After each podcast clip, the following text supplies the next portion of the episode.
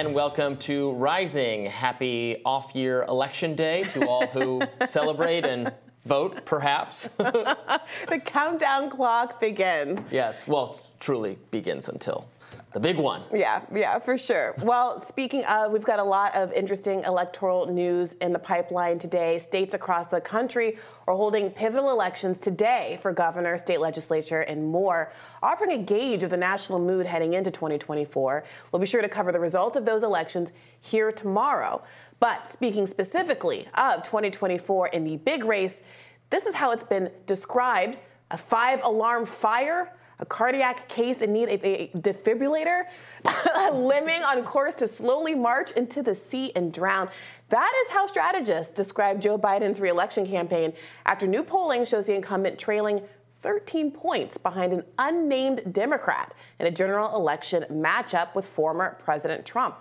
In a statement last week, a spokesperson to the, to the Biden campaign retorted, quote, in the off year, we have built a strong operation to once again mobilize the coalition of voters that sent President Biden and Vice President Harris to the White House with a record number of votes in 2020. Nonetheless, some Democrats are going public with their cries for Biden to drop out before it's too late. I've said this, Casey. This is not this is not breaking news. I don't think the president should run. I don't think Trump should run. I don't think President Biden should run. We have talent in the Democratic Party. Um, there are some leaders in the Republican Party who are willing to take on the insurrectionists and take on Trump, and I think those candidates should be considered as well. But the whole country wants a move on.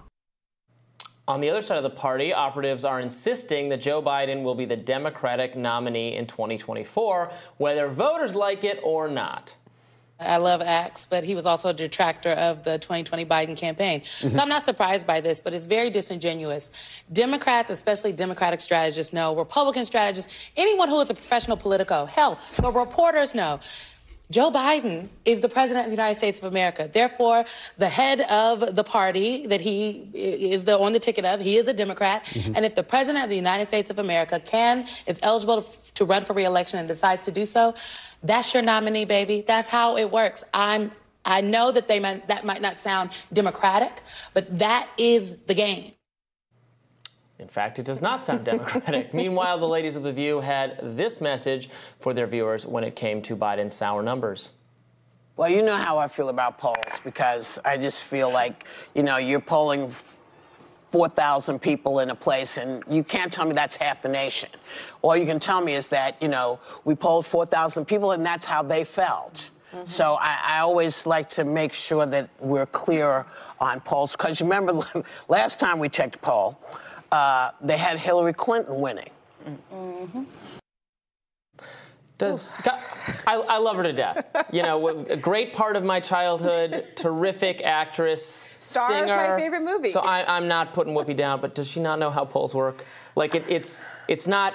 They didn't just magically find the 4,000 people who all don't want Biden anymore, right? It's a representative sample. Well, here's what it is everybody likes a poll when it confirms their biases. Nobody likes a poll when it doesn't.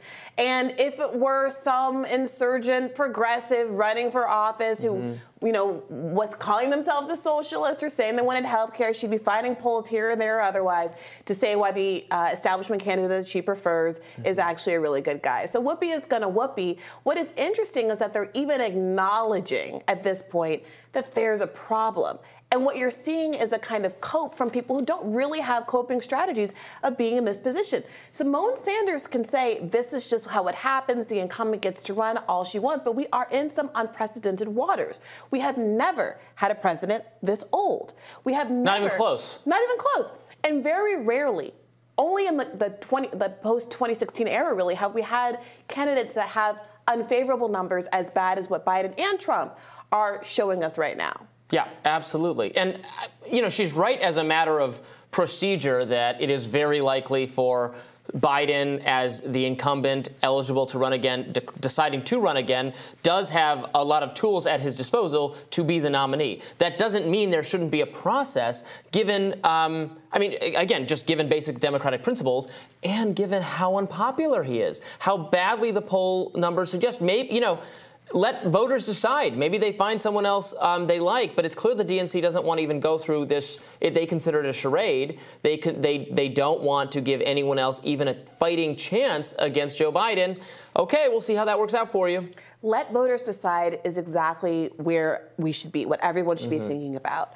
Regardless of what you think Joe Biden's agenda should be, if you have that kind of Ruth Bader Ginsburg esque it's his turn, let him do him, don't make him drop out kind of a sentiment. That's fine. The question isn't whether or not Biden has the right to run. The question is whether the Democratic Party has the right to preemptively shut down a primary, reorder the primary states in a way that is advantageous, or at least perceived to be advantageous to Joe Biden. We'll see if that's even true, given some of the poll numbers coming out of South Carolina and his public and the way that he is drowning public opinion wise with black voters that took him across the aisle there. But yeah. that, that is the real indictment here. It's not, frankly, of Joe Biden, who, through some mixture of, like, you know, being the incumbent and having the right and, you know, being a cantankerous old guy, who can do what he wants to do. The question is whether the Democratic Party has failed the public and failed its constituents by not allowing there to be a primary so that there is a alternative at least an alternative that has been able to make the case to the public in case mm-hmm. Biden isn't even able to run. We are in uncharted waters. It's not just Biden, you know, the age of our members of Congress, our, our political leaders. It's showing. It's embarrassing. It's concerning. It concerns people of, of, who are even in that political party. You know, Mitch McConnell's had his um, his his like moments where he just kind of go he stops responding in uh, at press conferences, and there's that is concerning to Republicans. Um, Senator Rand Paul from he's from the same state. They get along great. He said it's he said it's problem. He said it's not easily explained by what they've put forth as the medical reason.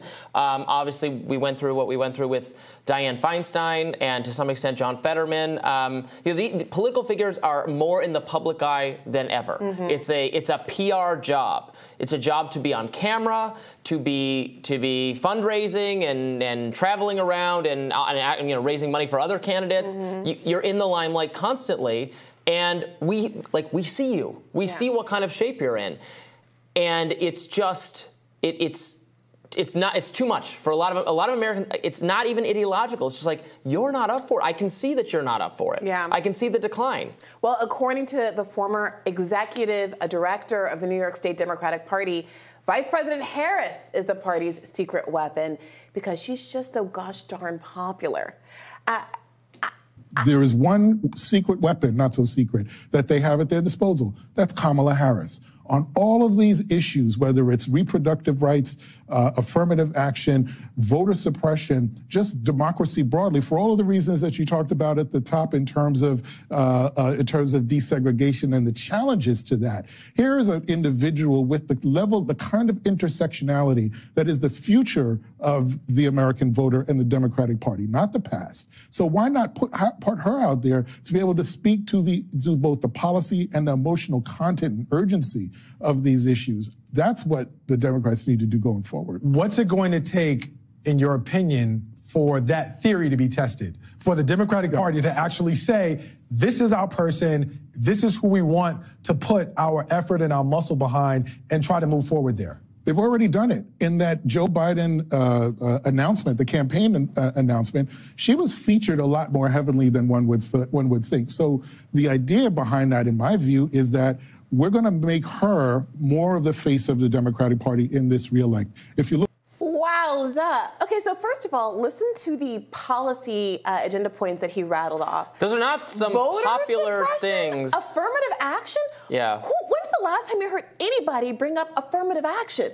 I, I, and I think what's going on there is that that Biden has failed so much on so many of the mainstream agenda items that black voters, like all voters, have always prioritized these economic issues. I just pulled up a poll from 2022 showing um, uh, what black voters care about. We're talking about housing affordability. We're talking about the economy. We're talking about healthcare costs. We're talking about inflation. We're talking about abortion access. Now, he's going to get a lot of Biden's going to get a lot of juice out of the abortion squeeze. But on all so many of those other uh, issues, that's exactly where he's dropped the ball. Economic issues, black voters have more student debt than any other group in America. You know, the inflation is not a selling point for Joe Biden at this juncture. Uh, the $2,000 checks, a lot of people remember they got them under Trump. They didn't get as much money under Biden. The student debt moratorium, even if you think the Supreme Court is the responsible for him not being able to follow through with student debt cancellation, he made the choice to lift Donald Trump's moratorium, the pause that enabled so many people to get through this pandemic without having to deal with an extra 500 $2,000 uh, a month in payments. That's on Joe Biden. And the fact that they have to be bringing up affirmative action yeah. as the thing that's going to draw people to the polls well, and he's coming out of Kamala Harris. And he was now? bringing it up in a way that draws attention to the fact that she was chosen for affirmative action adjacent reasons, which is not, which I don't think speaks well of her qualifications and her ability to resonate with um, voters at large. We, you know, we've talked uh, a lot about how she wasn't even particularly popular. She was going to not it's do well in California, or she was not particularly popular with um, black voters or women true. in particular either. There are many black candidates who are very qualified to do the job. You're seeing Barbara Lee really distinguish herself in this moment in this race for a Feinstein seat uh, by being the only candidate in that race who's willing to come out against additional funding to Ukraine and uh, sorry to Israel rather, and calling for a ceasefire. Uh, that could have been a Kam- she could have been in Kamala Harris stead. Of course, if she were, she wouldn't be able to take that position. Although we do have to give credit where credit's due. In that most recent poll that we discussed yesterday, the abysmal results for Biden, showing Biden losing um, losing badly in the five swing states, uh, losing if, if uh, relative to a generic Democrat, an unnamed Democrat. Too bad you have to put a name on the ballot for people to vote for him. But also behind Kamala Harris, yeah. who up until now, Joe Biden, the one thing you could say for him is you can't step aside. He can't step aside. His vice president is more unpopular than he is. Um, that this poll shows that's no longer true. And in fact, if Joe Biden could win people who'd rather have Kamala Harris, he would be ahead in those in that polling. So that is, I don't know. I think that's reflective of how far Biden has fallen. Yeah, it's an indictment rather than Biden, anything else. Not a compliment to Harris, um, but for um, sure, it's a problem either way. Lots of problems. Well, we are one year out from the big day. we will be counting down as we proceed. We're so excited. Hope you are. More rising right after this. President Biden announced a $320 million weapons transfer to the IDF yesterday in support of Israel's siege of the Gaza Strip. This came on the same day that the Secretary General of the United Nations, Antonio Guterres, pleaded for a ceasefire in the region, calling Gaza a graveyard for children. This week, Gaza is becoming a graveyard for children. Hundreds of girls and boys are reportedly being killed or injured every day and the unfolding catastrophe makes the need for a humanitarian ceasefire more urgent with every passing hour. The parties to the conflict, and indeed the international community, face an immediate and fundamental responsibility to stop the inhuman collective suffering and dramatically expand humanitarian aid to Gaza. This week, Israeli Prime Minister Benjamin Netanyahu announced Israel will take overall security responsibility in Gaza indefinitely, a month into its war against Hamas. According to the Associated Press, this is the clearest indication yet that Israel plans to maintain control over Gaza following the seizure of Israeli hostages by Hamas after the October 7th attacks. Now, when it comes to protecting civilians in the Gaza Strip, Senator Lindsey Graham had a message for Americans. Don't worry about it. Well, I think Israel is committed to following the law of armed conflict. One thing I want to say for sure is Israel is not engaged in genocide. And then another thing we need to deal with is the whitewashing of the status of people in Gaza. Uh, I'm sure there are plenty of people would love to be free from uh, Hamas, but the most radicalized people on the planet live in the Gaza Strip. They've been taught since birth uh, to kill and hate the Jews. How do you teach math in Gaza? If you had 10 Jews and you kill six, how many would be left? That's been in their school system. So I'm all for providing humanitarian aid in a fashion that doesn't help Hamas. I'm all for Israel having the time and space to destroy Hamas. I'm all for a new governing regime over the Palestinian people when this is over. And I'm all for Israel and Saudi Arabia reconciling. In response to Graham's statement on CNN, the Gray Zone's Aaron Mate tweeted, There is no one more radicalized than U.S. neocons content to openly demand genocide. Yeah. So, uh, first of all, I noticed that Lindsey Graham said Israel is following the laws of armed conflict, no pushback. It very clearly is not. I don't know how many humanitarian organizations, including the United Nations, have to say that what Israel is doing with respect to cutting off power and food and water amounts to collective punishment of a population of 2.3 million people, half of whom are children, the dropping of white phosphorus, the numerous hospitals that have been bombed, the numerous UN uh, humanitarian facilities and UN schools and, and, humanitarian aid members who have been killed, the number of journalists that have been killed, which is over a dozen now, um, the choice to repeatedly bomb uh, uh, a refugee camp, the largest refugee camp in Gaza. I mean, quite plainly, Israel is violating the laws of war. And repeatedly, the reason it's we're being told it's allowed to do so basically, it, it, can follow different rules than the rest of the world, is because the Gazans, or at least Hamas, are such bad people that we're supposed to accept the fact that over 3,000 children and 10,000 people total have been killed. No, no, the, the Gazans are not such bad people. Hamas is. Um, I mean, we had a human. So they're not bad people, but a, they deserve to be killed because no, it's they don't just collateral damage. We, we had a human rights expert on the show last week and what she and other human rights experts have said is that it's a matter of proportionality, and maybe this is not proportionate and, and thus should be condemned, but they still need to investigate it. It does not violate international law, unfortunately, sadly, for um, civilians to be killed in the process of waging war against a group that attacked you or to it use does. any of the tactics you described. It, it does. I, I, quite literally. It, it, just it doesn't though. I quite literally explained war crimes. Collective punishment is a war. Crime. They're not crime. engaged in collective punishment. They are Bobby, trying to kill Hamas. You saying it's not collective punishment, as compelling as that might be in certain circles, is not a thing. Collective punishment is defined as taking out, uh, punishing an entire population of innocents to punish a small minority of people within there. Hamas is not, you're not targeting Hamas. They are by literally cutting target off, Hamas, targeting Hamas. You're quite literally not targeting Hamas, Robbie, and words have meaning. When you cut off the food, water, electricity, and medical supplies to a population of 2.3 million people, and frankly, at this point, I think you can rightly describe it as indiscriminate bombing. Now that over 40%. It is not indiscriminate bombing. It is bombing of Hamas targets. Oh. Again, you, okay, you don't so, have to. So, Robbie, it's not indiscriminate. So they're intentionally bombing hospitals, refugee centers, and the like. I don't. They're bombing places where Hamas is embedded. Okay, so they've intentionally bombed hospitals, refugee centers, schools, and the like. Yes, you said indiscriminate, oh, that they're bombing at random. either way, guess what? It's a war crime. Okay. Targeting hospitals and refugee centers, no, either war way, crime. it's not a war crime. Randomly. That's not true. It is, it is, it is not disallowed. That doesn't mean it's, I, I'm endorsing it or I'm saying it's good or they should continue doing it. But you're, you're obsessed with these terms. They are conducting a war against Hamas. And schools and hospitals and all the like if Hamas is gathered there, are legitimate military targets. I'm reading a quote um, from the International Committee of the Red Cross. According to international humanitarian law, health establishments and units, including hospitals, should not be attacked. This protection extends to the wounded, sick, as well as to medical staff and means of transport.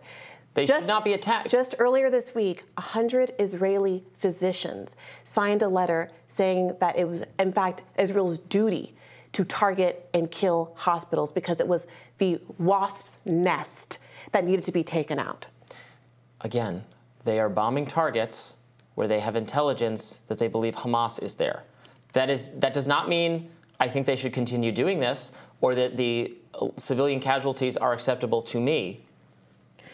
Israel is clearly but in violation. They're, is, they're, not, they're, not, doing what you're claiming they're doing. Right. So Israel is clearly in violation of international law. I utterly dispute and, that. And uh, Lindsey Graham is allowed to go on TV and say exactly the opposite without any pushback. Then the next part I think that was really um, shocking to people is this rhetoric that we've been hearing a lot that Hamas thinks it's okay to kill people, it's okay to kill civilians. Right. Hamas Israel, has obviously violated international law. Israel, it's we're, we're told, does not think it's okay to kill people. It's not it's not okay to do this.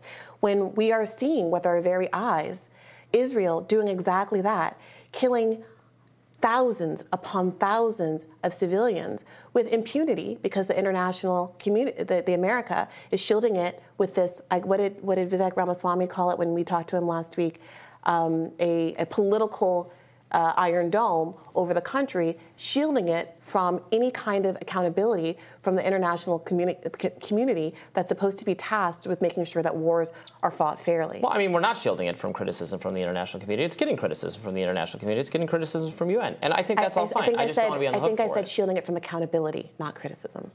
Well, I would be happy to pay the ultimate accountability, which would be for them to pay for this effort themselves. And I don't like the idea of of a permanent ground occupation of the Gaza Strip.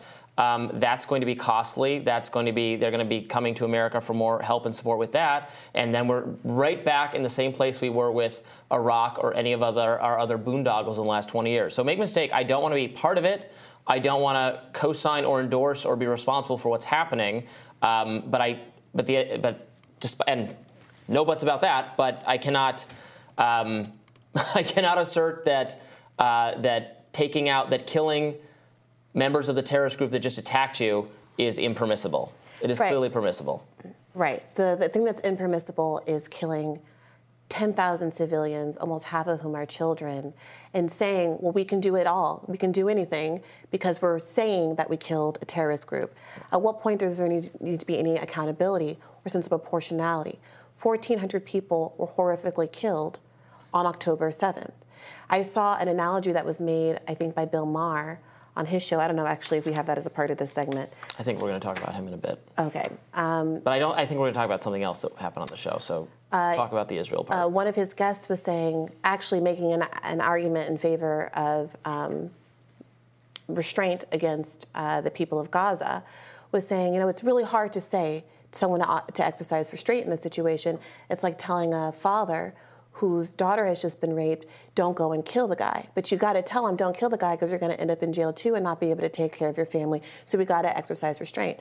I would say that analogy is a little flawed. I think it's more like the father does kill the daughter's rapist and then kills that man's entire family, all of their family, all of their coworkers, all of their friends, and anyone who ever knew. And then for us to be sitting here equivocating about, mm, is it right to tell this murderous person on a rampage, no matter how slighted they were in the instance, that they don't get to kill the entire world because they have been hurt and they have been wronged? They don't get to take out revenge on innocents because they have been hurt and they have been wronged? I think that's the appropriate analogy.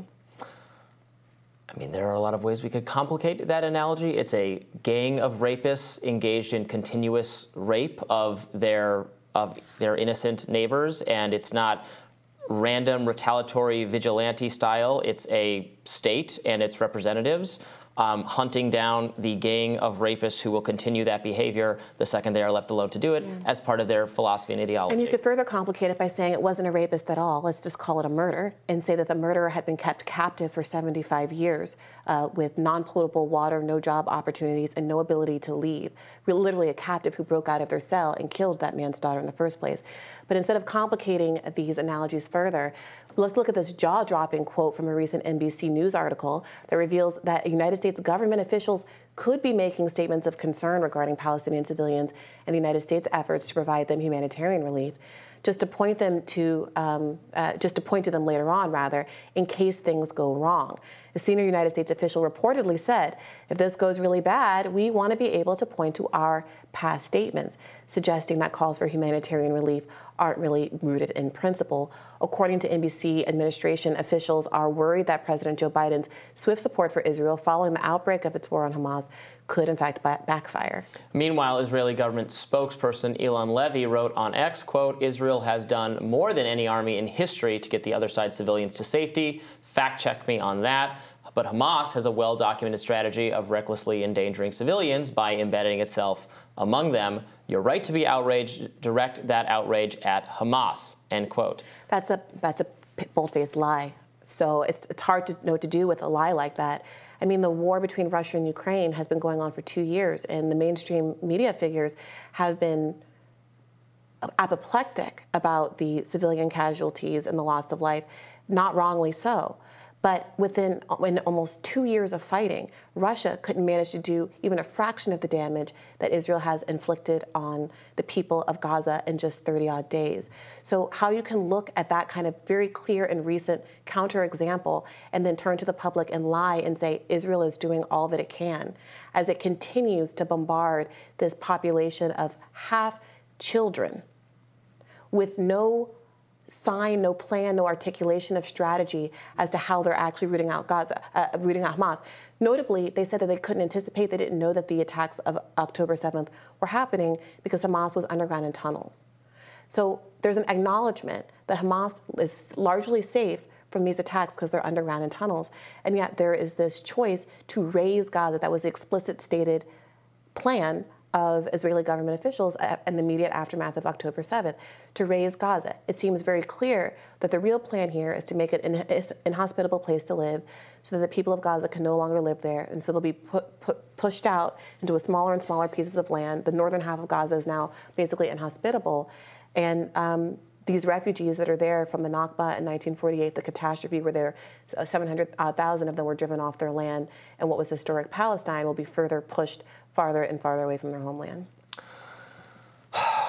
Look, I am not satisfied by what Israel says that it's working hard enough to limit civilian casualties. I've seen the blown apart buildings. I've seen the victims. Um, Justin Amash's family, uh, you know, church. They didn't try to hit the church. They were trying to hit the thing next to the church. Also hit the church and killed Oops. a lot of people. And I'm not. So I am not. Sat, we should not accept the Israeli government or any governments just at face value that they're doing everything they can. Sorry. So I am with you on that. I do not accept that, they, that this is a genocide on all of Palestine. This is clearly defined military objectives to kill a terrorist organization that attacked them, which will be the behavior of every competent state on earth would respond this way. And Hamas is embedded amongst a densely populated civilian centers with lots of children, and that is why they are dying. That doesn't mean it is acceptable, or we should say that it need, it can continue at this rate. Um, but I, I, I don't agree that the plot is to destroy Gaza. The plot is to kill Hamas, and that is a entirely justified thing to do in the wake of their actions. Their actions brought this on their own people, on the Gaza Strip, on Palestinian children.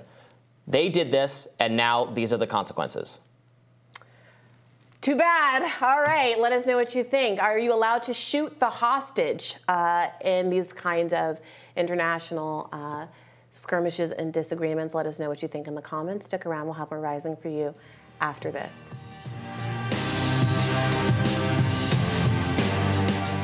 More social media censorship. YouTube and Facebook have allegedly taken action against conservative podcast host Steven Crowder, who has obtained and published some pages from the Nashville Covenant School Shooters Manifesto. He wrote on X that viewers could instead turn in, tune into Rumble rather to learn more about the manifesto. Nashville's mayor has confirmed that a manifesto leaked online was written by Covenant school shooter Audrey Hale, who was responsible for killing six people this past spring. The mayor says the manifesto gives some insight into the gunman's motive for the shooting. Steven Crowder announced the leak on YouTube yesterday, saying he will be reading the manifesto on his show. He also posted screenshots of the manifesto on social media. The leak uh, reads Nashville school covenant shooter Audrey Hale's Death Day manifesto targeted crackers with white privileges from the manifesto. The manifesto also reportedly includes the following kill those kids, those crackers going to private fancy schools with fancy khakis, and backpacks and their daddy's Mustang convertibles. I hope I have a high death count. I'm ready. I hope my victims aren't. Ready to die. Now, this delay in Hale's manifesto's release has actually been a point of contention for conservatives. Um, so now we have Steven Crowder got um, not the whole manifesto, but essentially pictures of a couple pages of it. Um, and then the mayor of Nashville has confirmed that those are legitimate. That is the shooter's manifesto. I'm there's a couple things we can talk about here. I don't understand what social media companies are doing. Um, look, this information is going to be out there. It, it, has been confirmed as accurate. Are we like doing a Hunter Biden laptop all over again? Where like, well, we can't confirm the authenticity of hacked materials, blah blah blah. Um, it seems very likely that they are in fact legitimate and you sh- and and a you know a, a commentator well, confirmed is as legitimate. right right I guess technically the mayor could be wrong but Sure. the, a, a commentator is showing you know a, a there's no there's no um, license to be a journalist. You can think whatever you want about Steven Crowder. He's a commentator who obtained information, who's sharing it with the public. Um, I think it is of relevance to the public. Um, uh, if, if the public wants to understand or think they can divine some kind of better understanding of the shooting from what is in the manifesto, they are entitled to to read it. Um, I kind of look down upon that project, and I I think crazy people are doing crazy things, and that's regrettable. But it is the case that we've dug into it a, a lot of times in the past, and people want to score political points based on the ideology that, all, all sort of thing. So um, we have a norm and a standard of wanting to understand more about a shooter's motivations, and here we are with some information. What is YouTube doing? What is Facebook doing? They, they warned essentially Crowder that if you persist in posting this, something could happen to, with your account. Yeah, I mean, certainly there are journalists who make the decision all the time not to publish uh, manifestos and the like from uh, mass shooters because there is this uh, mimicry effect that they don't want to be responsible for. Um, I respect that decision uh, from people who make that decision. Of course, that's different from forcing people into that decision by pulling their shows off the internet and the like. So that seems ill advised. Obviously, in this information age, anybody who wants to see this manifesto can. Um, so I, I, don't agree with that decision from Facebook uh, and YouTube. Getting into the uh, manifesto itself, uh, you're right that many people many conservatives in particular were really eager to see this manifesto. They felt it was being hidden because its ideological priors might look bad for the left. Do you, do you feel like that's the case, reading these few pages that we have so far, anyway? I, I mean, I think it, no, I think it shows a very disturbed individual um, lashing out at, um, I mean, the, to the extent there's a political valence to what the shooter wrote, it's against well-to-do people. Um, yeah. There's maybe a uh, there's one line about like yellow mop-haired people. I, I, mm-hmm. you can I, you, can read into it a, a dislike and crackers obviously yeah. is a slur against white people. And, the shooter is white. And also says uh, the F word. A pejorative, right, to pejorative gays. to gays, yes. And Despite they're also being a trans nine, person yeah, themselves. Exactly. So, you know, what I take away from this is that the prod, the project of trying to um, to assume or project a coherent ideology onto a mass shooter is almost definitionally, in my view, very flawed. It's something we do, it's something people on both sides of the political spectrum do. Um, I remember when, uh, when the, the guy who shot um, Gabby Giffords in Arizona, um, the, the Tucson shooter, there was a whole media cycle about basically trying to blame Sarah Palin for it or blame kind of conservative speech because there had been a target over that district on like uh, districts we want to take back kind of the heated rhetoric on the right was responsible for it though there was no evidence he had seen that map and, and that his ideas were not they were all over the place. They were very fringe and lunatic and not he had was troubled about how language was being manipulated by the you know the dark forces. So the long way of saying we're looking for coherence where we're not likely to find it because people who do these kinds of things are definitionally unstable. I, I think that's true in part. I remember reading um, the Elliot Rodgers manifesto years ago. It was, I guess, kind of early on the upswing of these kinds of mass shooting events, and it was, it was the moment that I think put the terminology incel on the map. Mm-hmm. He wrote a lot about feeling yeah. diminished as a mixed race person. He was half Asian and half white. He felt as his white family, his white father had abandoned and ignored their family. He felt undesirable in a romantic context. He was resentful of his, I think, either black or Latino uh, college roommates who he felt like were more successful with women. He felt like he was more entitled to women uh, because of being whiter than they were, but living in this liminal state as a half Asian person. The psychological portrait of it was, I, I will confess, in- interesting. Um, and there and, and, there was because there was a it, and that obviously doesn't justify murdering people, but there was a coherence to what the pain that he was feeling or whatever psychological drama that he was going through. And similarly, I do think perhaps people expected this manifesto to say, I'm trans and I hate the world so much that I'm going to kill people because I'm trans. And so far, there's only three pages, but the, the core of the complaint seems to be about her own feelings of economic marginalization. Um, those crackers go into fancy private schools, fancy khaki sports backpacks with their daddy's Mustangs and convertibles, FU little SHITs. You know, I, I, I, that I, I do wonder if so many of these people end up being disaffected by one way or another, combined with their obvious mental health issues, leads you to be not just a normal person who's mentally unwell, who never kills anybody, never hurts anybody, right. but a mass shooter and, and oftentimes in jail or dead at the end of it.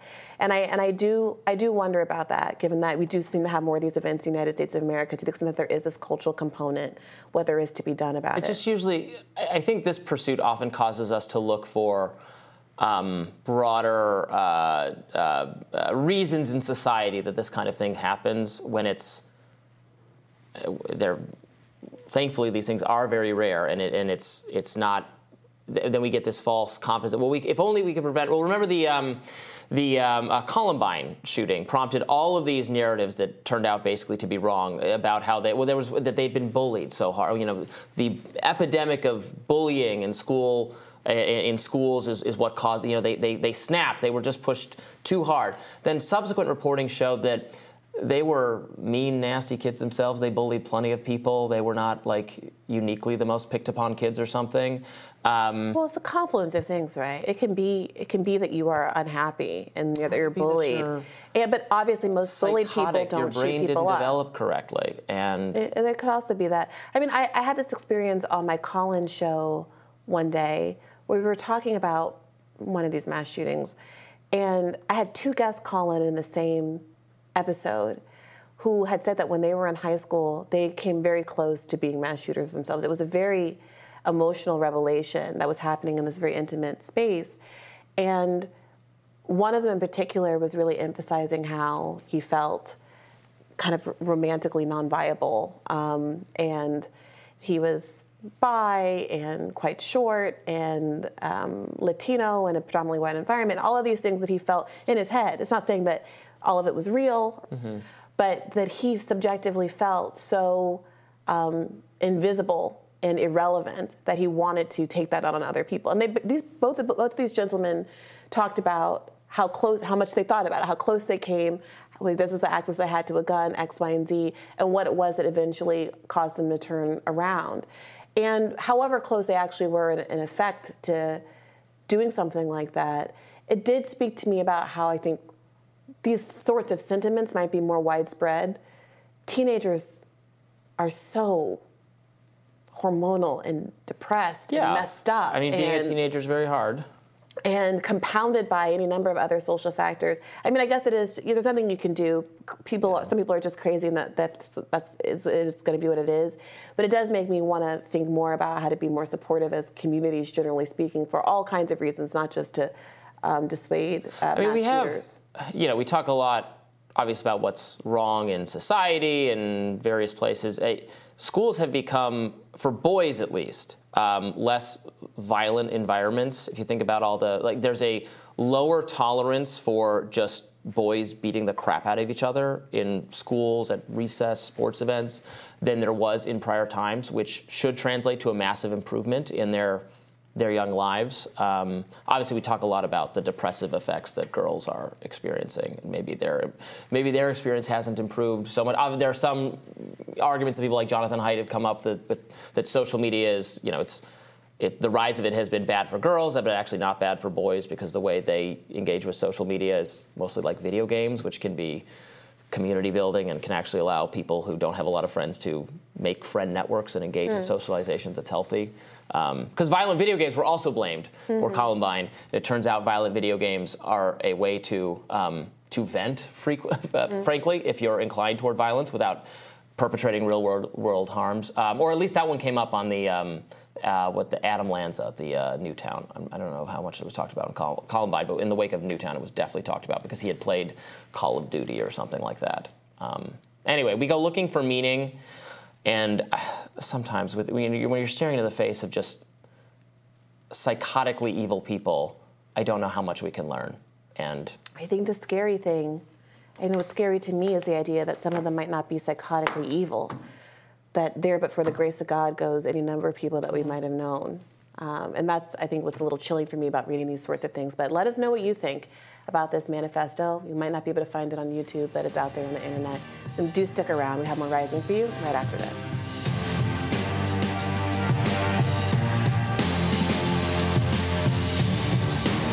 Well, well, well, we have a bombshell new report to get to. According to Representative Jim Jordan, hundreds of secret documents show that the Departments of Homeland Security, the Cybersecurity and Infrastructure Security Agency, CISA, the State Department, Stanford University, and others were working all in tandem to censor American speech before the 2020 election.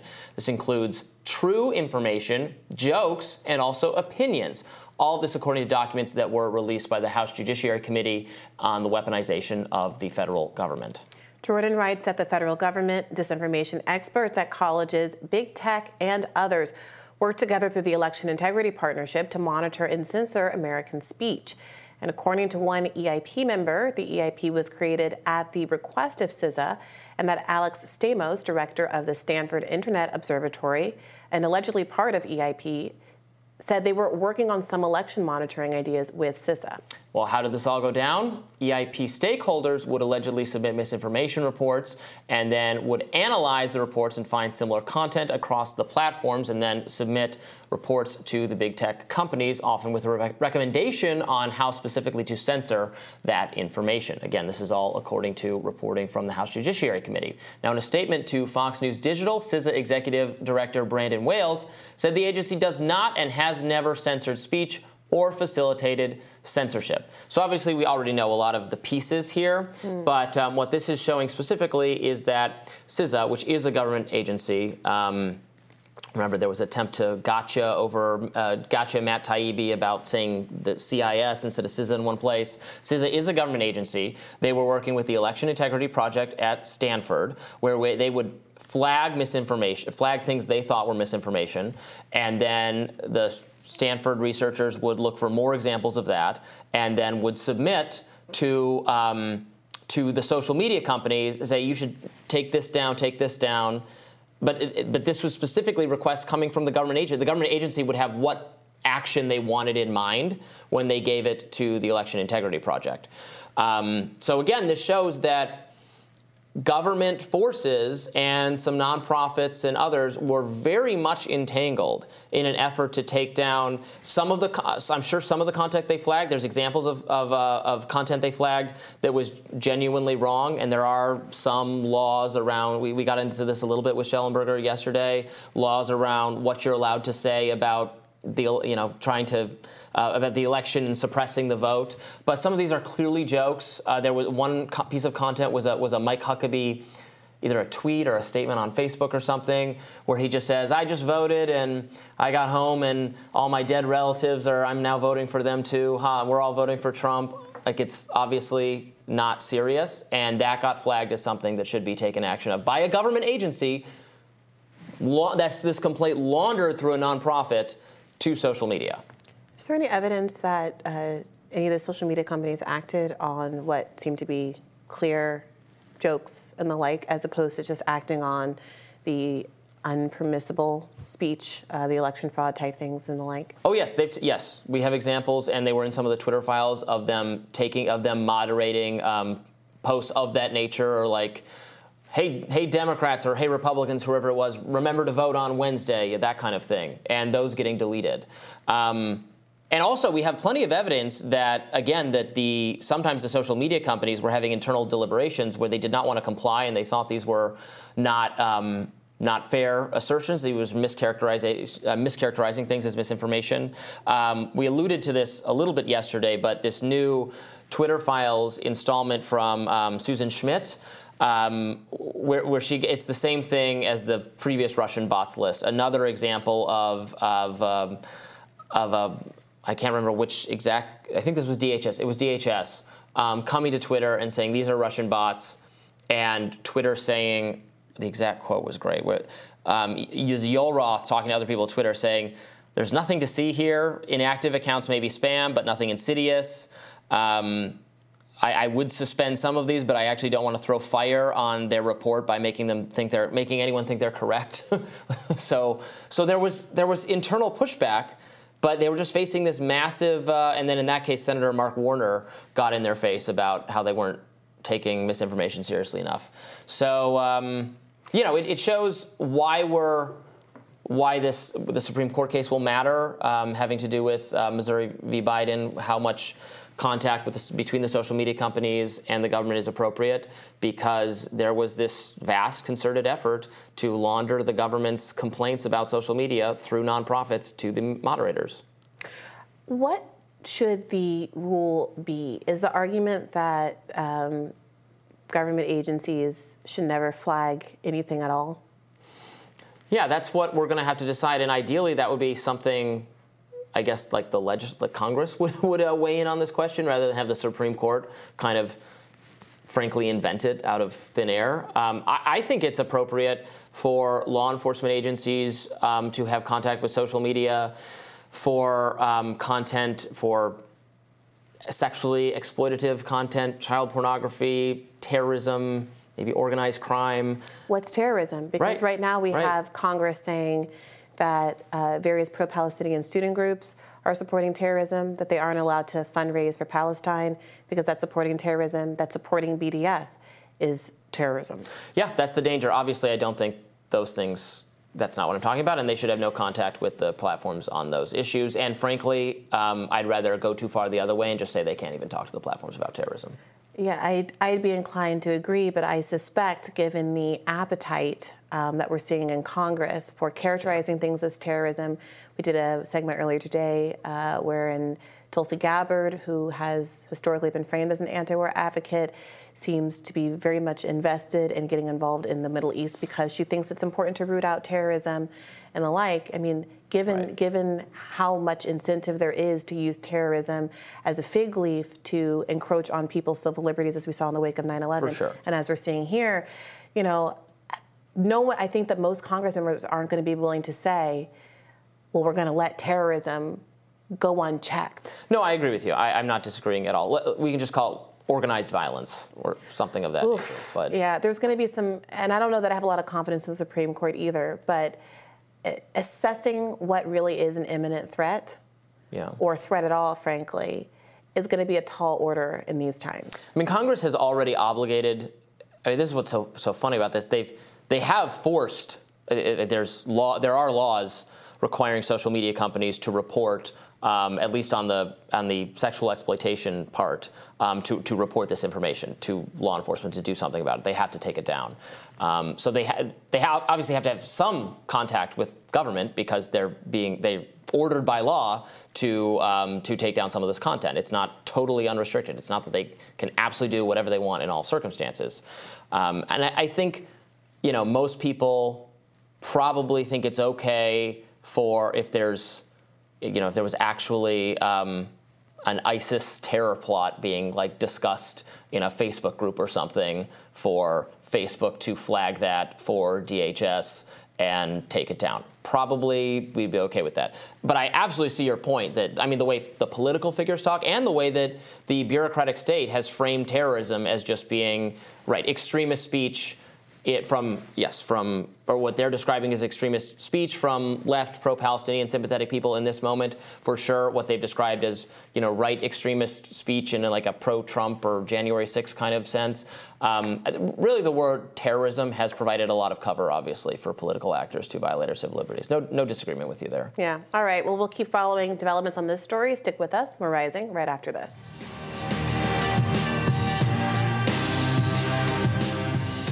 A humanitarian crisis is emerging out of Pakistan after the government ordered the forced expulsion of some 1.7 million Afghan re- refugees living in the country. And groups say that to avoid arrest, Afghan families are being forced to flee their homes without access to food, water, electricity, shelter, or plumbing.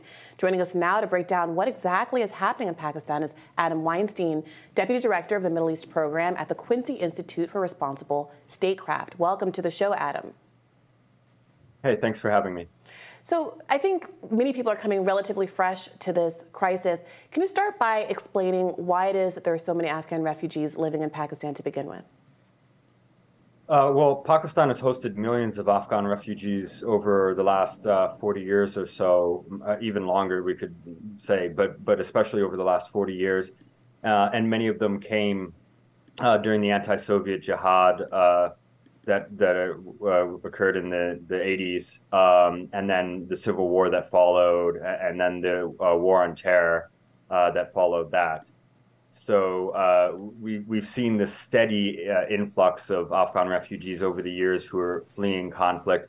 And then another driver is that the Durand uh, line, which divides Afghanistan and Pakistan, uh, many Pashtun communities have relatives on both side of both sides of that border. So you have uh, people with family who are who are Pakistani nationals or Afghan nationals. So families are quite literally divided by the border and then you also have conflict that has driven uh, refugees into to Pakistan, and then also to some extent migrants who are just seeking work.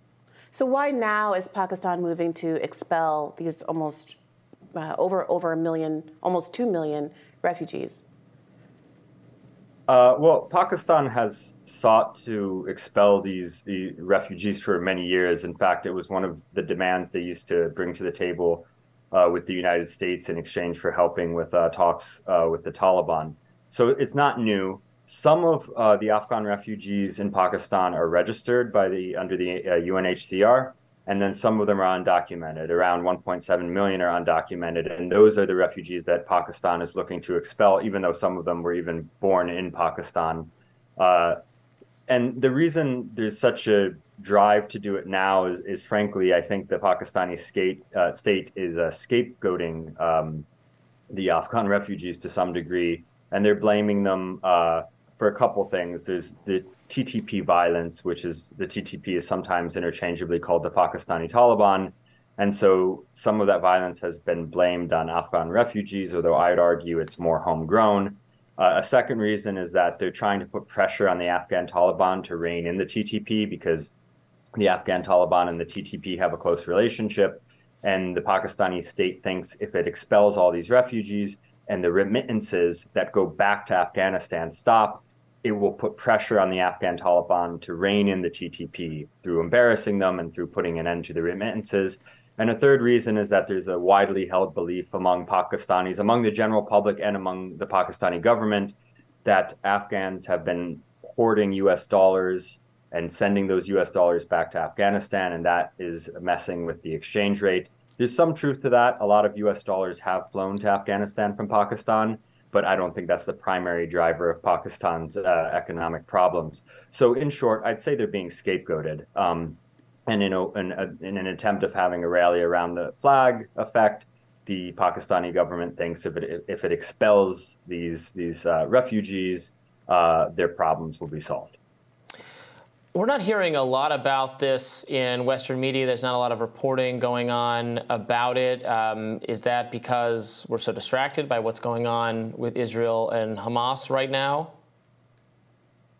I, I think that's part of it. Uh, I think the Americans in general don't realize just how much other countries have to take on the burden uh, of refugees that, frankly, our wars create uh, not only our wars, but to a large degree, our wars, our post 9 11 wars, have created a refugee crisis. And so you see Afghan refugees going to Iran, you see them going to Pakistan, you see them go to Turkey. And these are countries that have absorbed millions of refugees. And as critical as I am of the Pakistani state's decision to expel these refugees, I'm even more critical of the fact that the United States can't even seem to process uh, former interpreters who worked alongside U.S. troops. So it's very easy for us to say, how could Pakistan possibly do this? But we have all sorts of administrative and bureaucratic excuses for our inability to process far fewer Afghan refugees. Uh, but the reason I think it's out of sight and out of mind is because it's far away. Most Americans stopped paying attention to Afghanistan as soon as the US, last U.S. soldier left.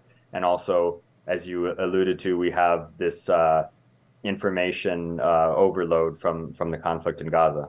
Well, also, I mean, this is it's not new that we ignore events halfway around the world. I mean, a third of Pakistan was under water, and the historic flooding last year, you know, almost 15, 14, 1,500 people died, and I saw nary a peep of it really in the mainstream press. So I do think that uh, what's going on in Gaza does have an effect here.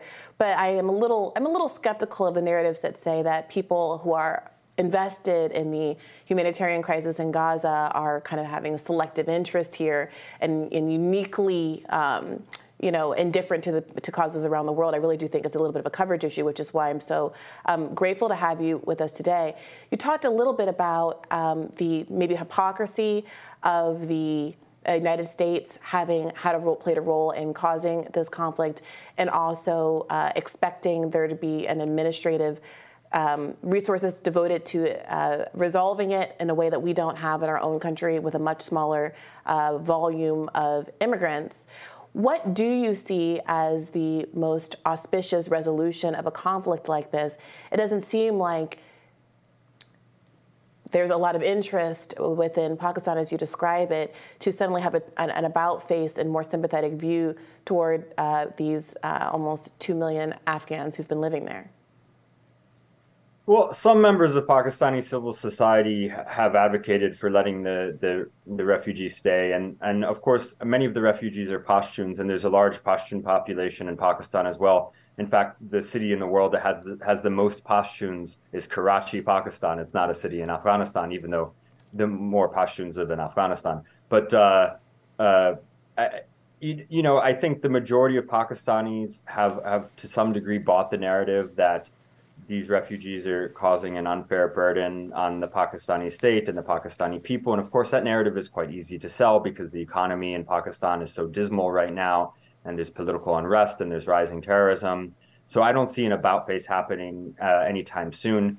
Uh, the refugees I, I, really feel sorry for, in particular, are those uh, Afghan refugees who were either born or grew up in Pakistan, and the only country they ever knew was Pakistan. They've gone to school in Pakistan, especially young women who have gone to school in Pakistan, and now they're essentially returning to a country they've never known. And in the case of, of the girls and women, they're not going to be able to go to school or go to work. So it's going to be a drastic change for them, and it's it's it's, it's a humanitarian disaster. There's no other way to put it. But you know, then again, I have to say that the the United States has really fallen short in that we haven't even uh, evacuated and, and, and granted visas to all of the individuals who directly helped us, let alone an influx of, uh, of millions of Afghans uh, who had no connection necessarily to our war. Uh, so we, we haven't even accomplished the minimum in this country. So that, of course, that doesn't excuse what the Pakistani state is doing, uh, but it does put it into perspective.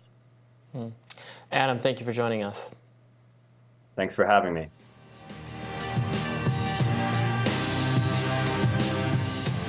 John Fetterman was confronted by a ceasefire protester during a campaign appearance yesterday, a protester who wants a ceasefire. The joke is on that demonstrator because, according to the senator himself, he can't even understand what they're saying. That's why I'm here. She's why all of you are here. But moments later, he's interrupted by a protester. 4,000 plus dead children in Palestine, 9,000 plus dead civilians. Get off the stage. Get off the stage. I don't care. That's not what you represent This is not Then Fetterman says this. The joke, the joke is on you. I had a stroke. I can't fully understand what you're saying. The man is eventually escorted out by police as he tells the senator to go home. Oof. Uh, Senator Cory Booker was also confronted by protesters demanding an end to the U.S. support of the IDF. He handled it a little bit differently. Let's take a look. There are so many places in our country right now where people want to make sure that we have. This is what makes America great the power to protest, the power to have free speech, the power of America.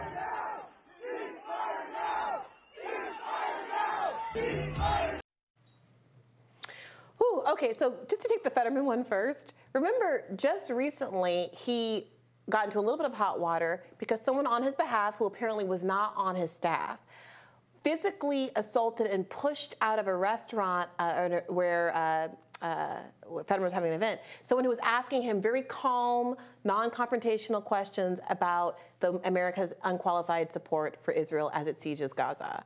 So now, like well, maybe not even a week later, he's being confronted by another uh, protester, and he says, "Jokes on you."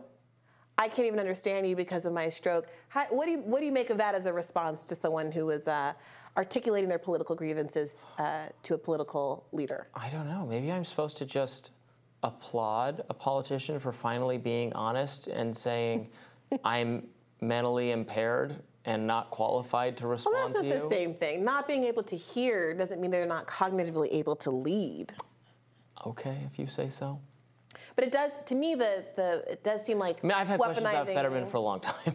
Sure, I- I do think that for me the issue is weaponizing a legitimate disability to ignore grievances from your constituents. Because clearly, given the event the earlier week, it's not about him not being able to hear; it's about him not wanting to respond to those particular kinds of questions I think we have a right to demand of our political representatives that they are competent enough to hear and understand our concerns, that they can mentally process those concerns. I don't have that belief for Fetterman and also many of our elderly um, people. Robby, competence and senility Yeah.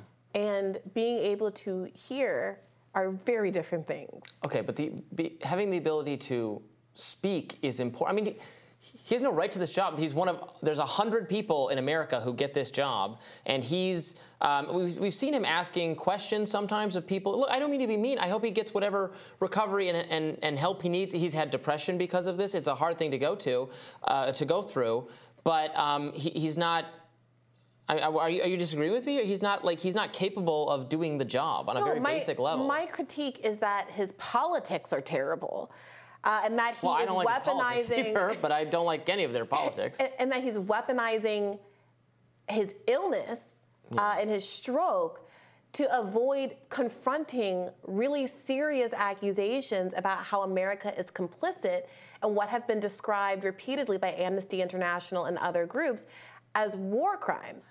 So, like to me, like, I, and remember, I, I I would not run Fetterman for many reasons now, including his politics on this issue. But he did have the stroke like two weeks before the election. It wasn't as though they could just swap him out. They were kind of locked in with Fetterman, and that's why he ended up being in this position. I think the question Fetterman's going to have to consider is whether or not anybody is going to have his back upon reelection, Yeah. given that he's burned every bridge with the left that I can imagine. Right. It's just very. I'm just saying it's very, for me at least, voters can make up their mind. It's an election. It's very disqualifying to me that you can't, um, that you're even acknowledging that you can't properly understand and respond to questions like this. Obviously, you're taking issue with the policy as well, and I'm taking issue with the policy. He, he supports. He, he he talks about the importance of funding Israel indefinitely, which is not a policy I support either. Um, Cory Booker then also heckled there. It, look, it is going to be a problem for Democrats to be heckled continuously at events by um, pro-Palestinian protesters. That's not going to be. That's going to make them very uncomfortable. That's going to make them mad, maybe at well, at the protesters, but maybe mad at Joe Biden for putting them in this position. Um, Cory, what, what is Cory Booker doing there? What is he? What is he up to? What is that? So I saw just a few days ago, uh, Alex Thompson over at uh, Axios tweeted that some Democrats seem to be quietly making moves to potentially succeed Biden. You have uh, Cory Booker going to South Carolina this month. Um, he wrote that there, you know, uh, actually, I think a different author wrote this article that he's tweeting about, um, Sophia Cai, Mhm. but that they're going on resume building trips, foreign policy trips to show that they can be a commander in chief. It does seem to be like there's some chum in the water. The question is whether or not someone like Cory Booker has a real shot. Now, I will say, in Cory Booker's defense, back in 2020, the Democratic Party steamrolled all of the young talent in the party.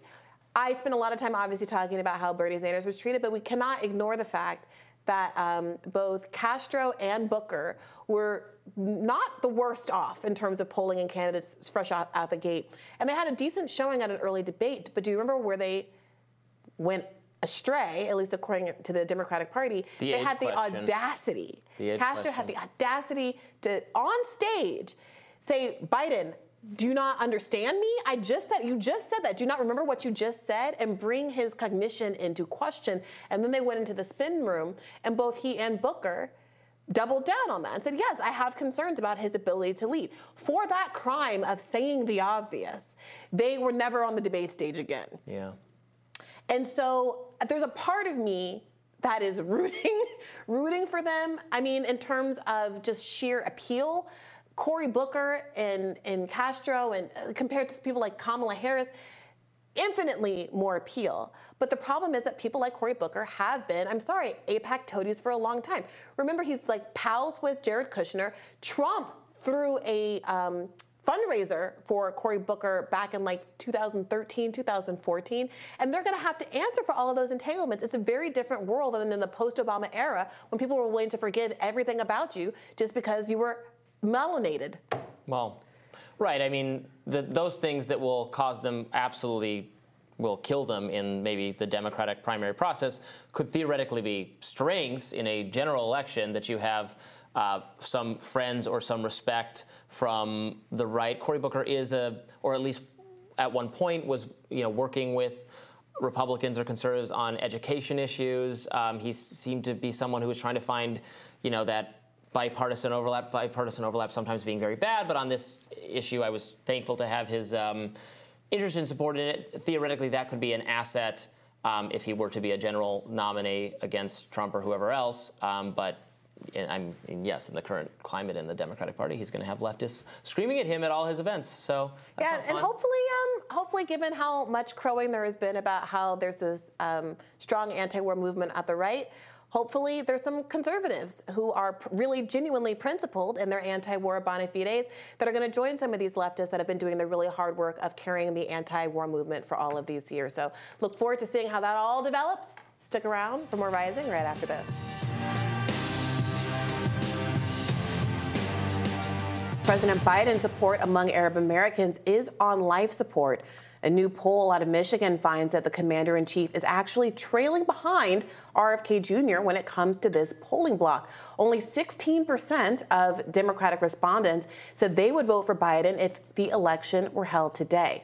82% of Michigan Democratic Arab and Muslim voters view Biden unfavorably, and 71% of Michigan Dems do support a ceasefire.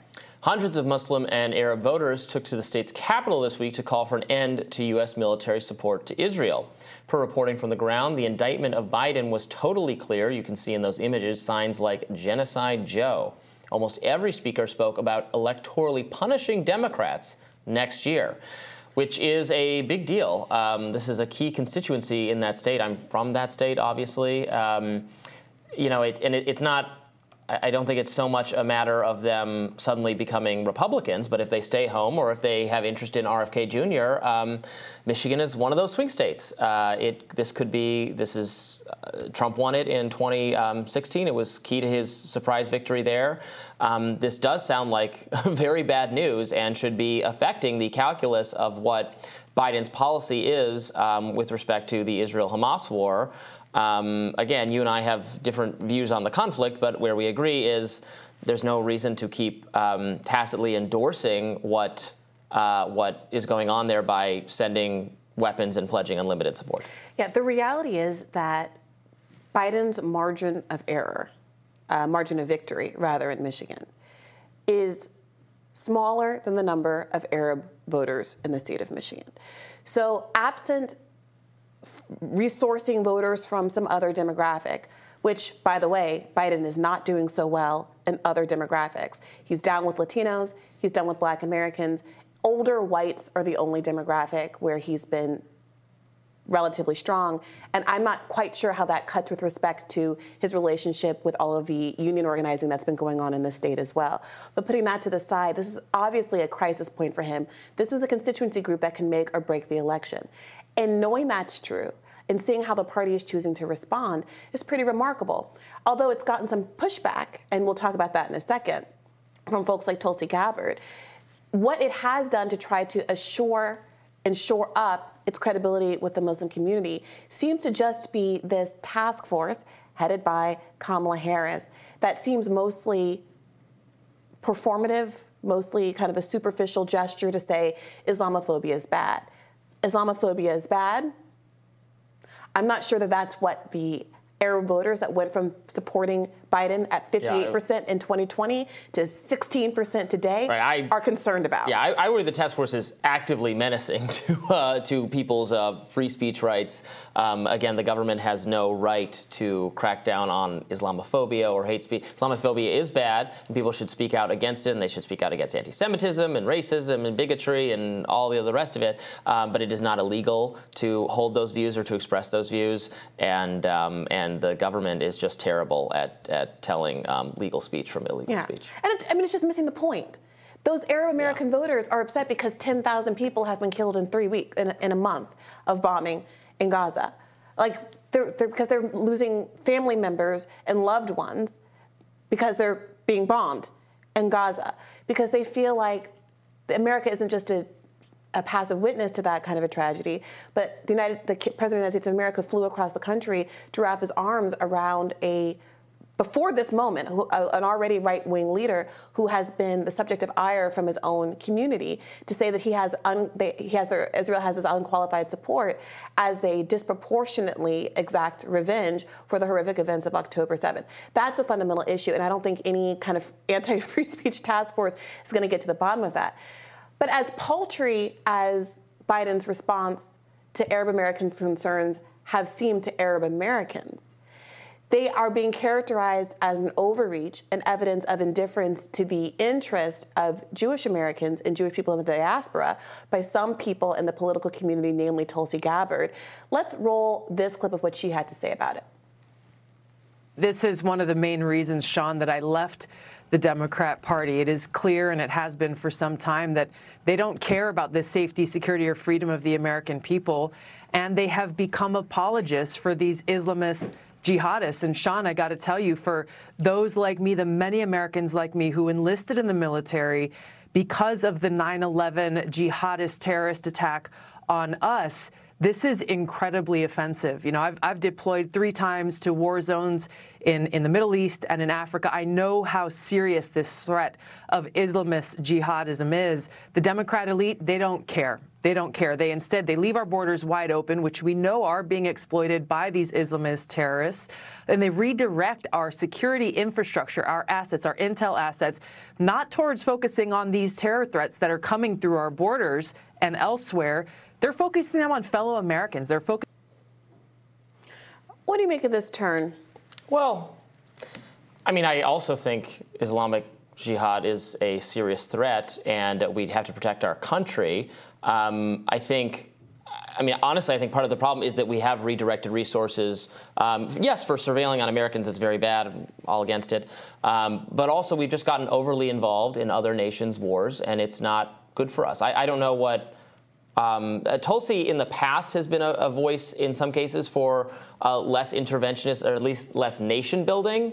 Um, I, so I don't know if this is a if she's articulating a different stance here or what her views are on funding the Israel-Hamas conflict. My bottom line is I just don't think our U.S. security is enhanced. I don't think it's an America first policy to be overly concerned with what's going on there and overly involved the way the Biden administration clearly is, and the way many Republicans, to be abundantly clear, um, also feel about the conflict. That there's nothing more important than um, than the U.S. being heavily involved in Israel's security and and uh, restructuring of the Gaza Strip. I, I say I don't think Americans take. Uh, actually take a lot of interest in that or are their interests best served by their tax dollars you know paying for you know the the paying for death and destruction in an unending conflict that has lasted for hundreds of years. What's interesting is that there are a number of people kind of on the left, uh, kind of independent left, who have been willing to give Tulsi a lot of credit over the years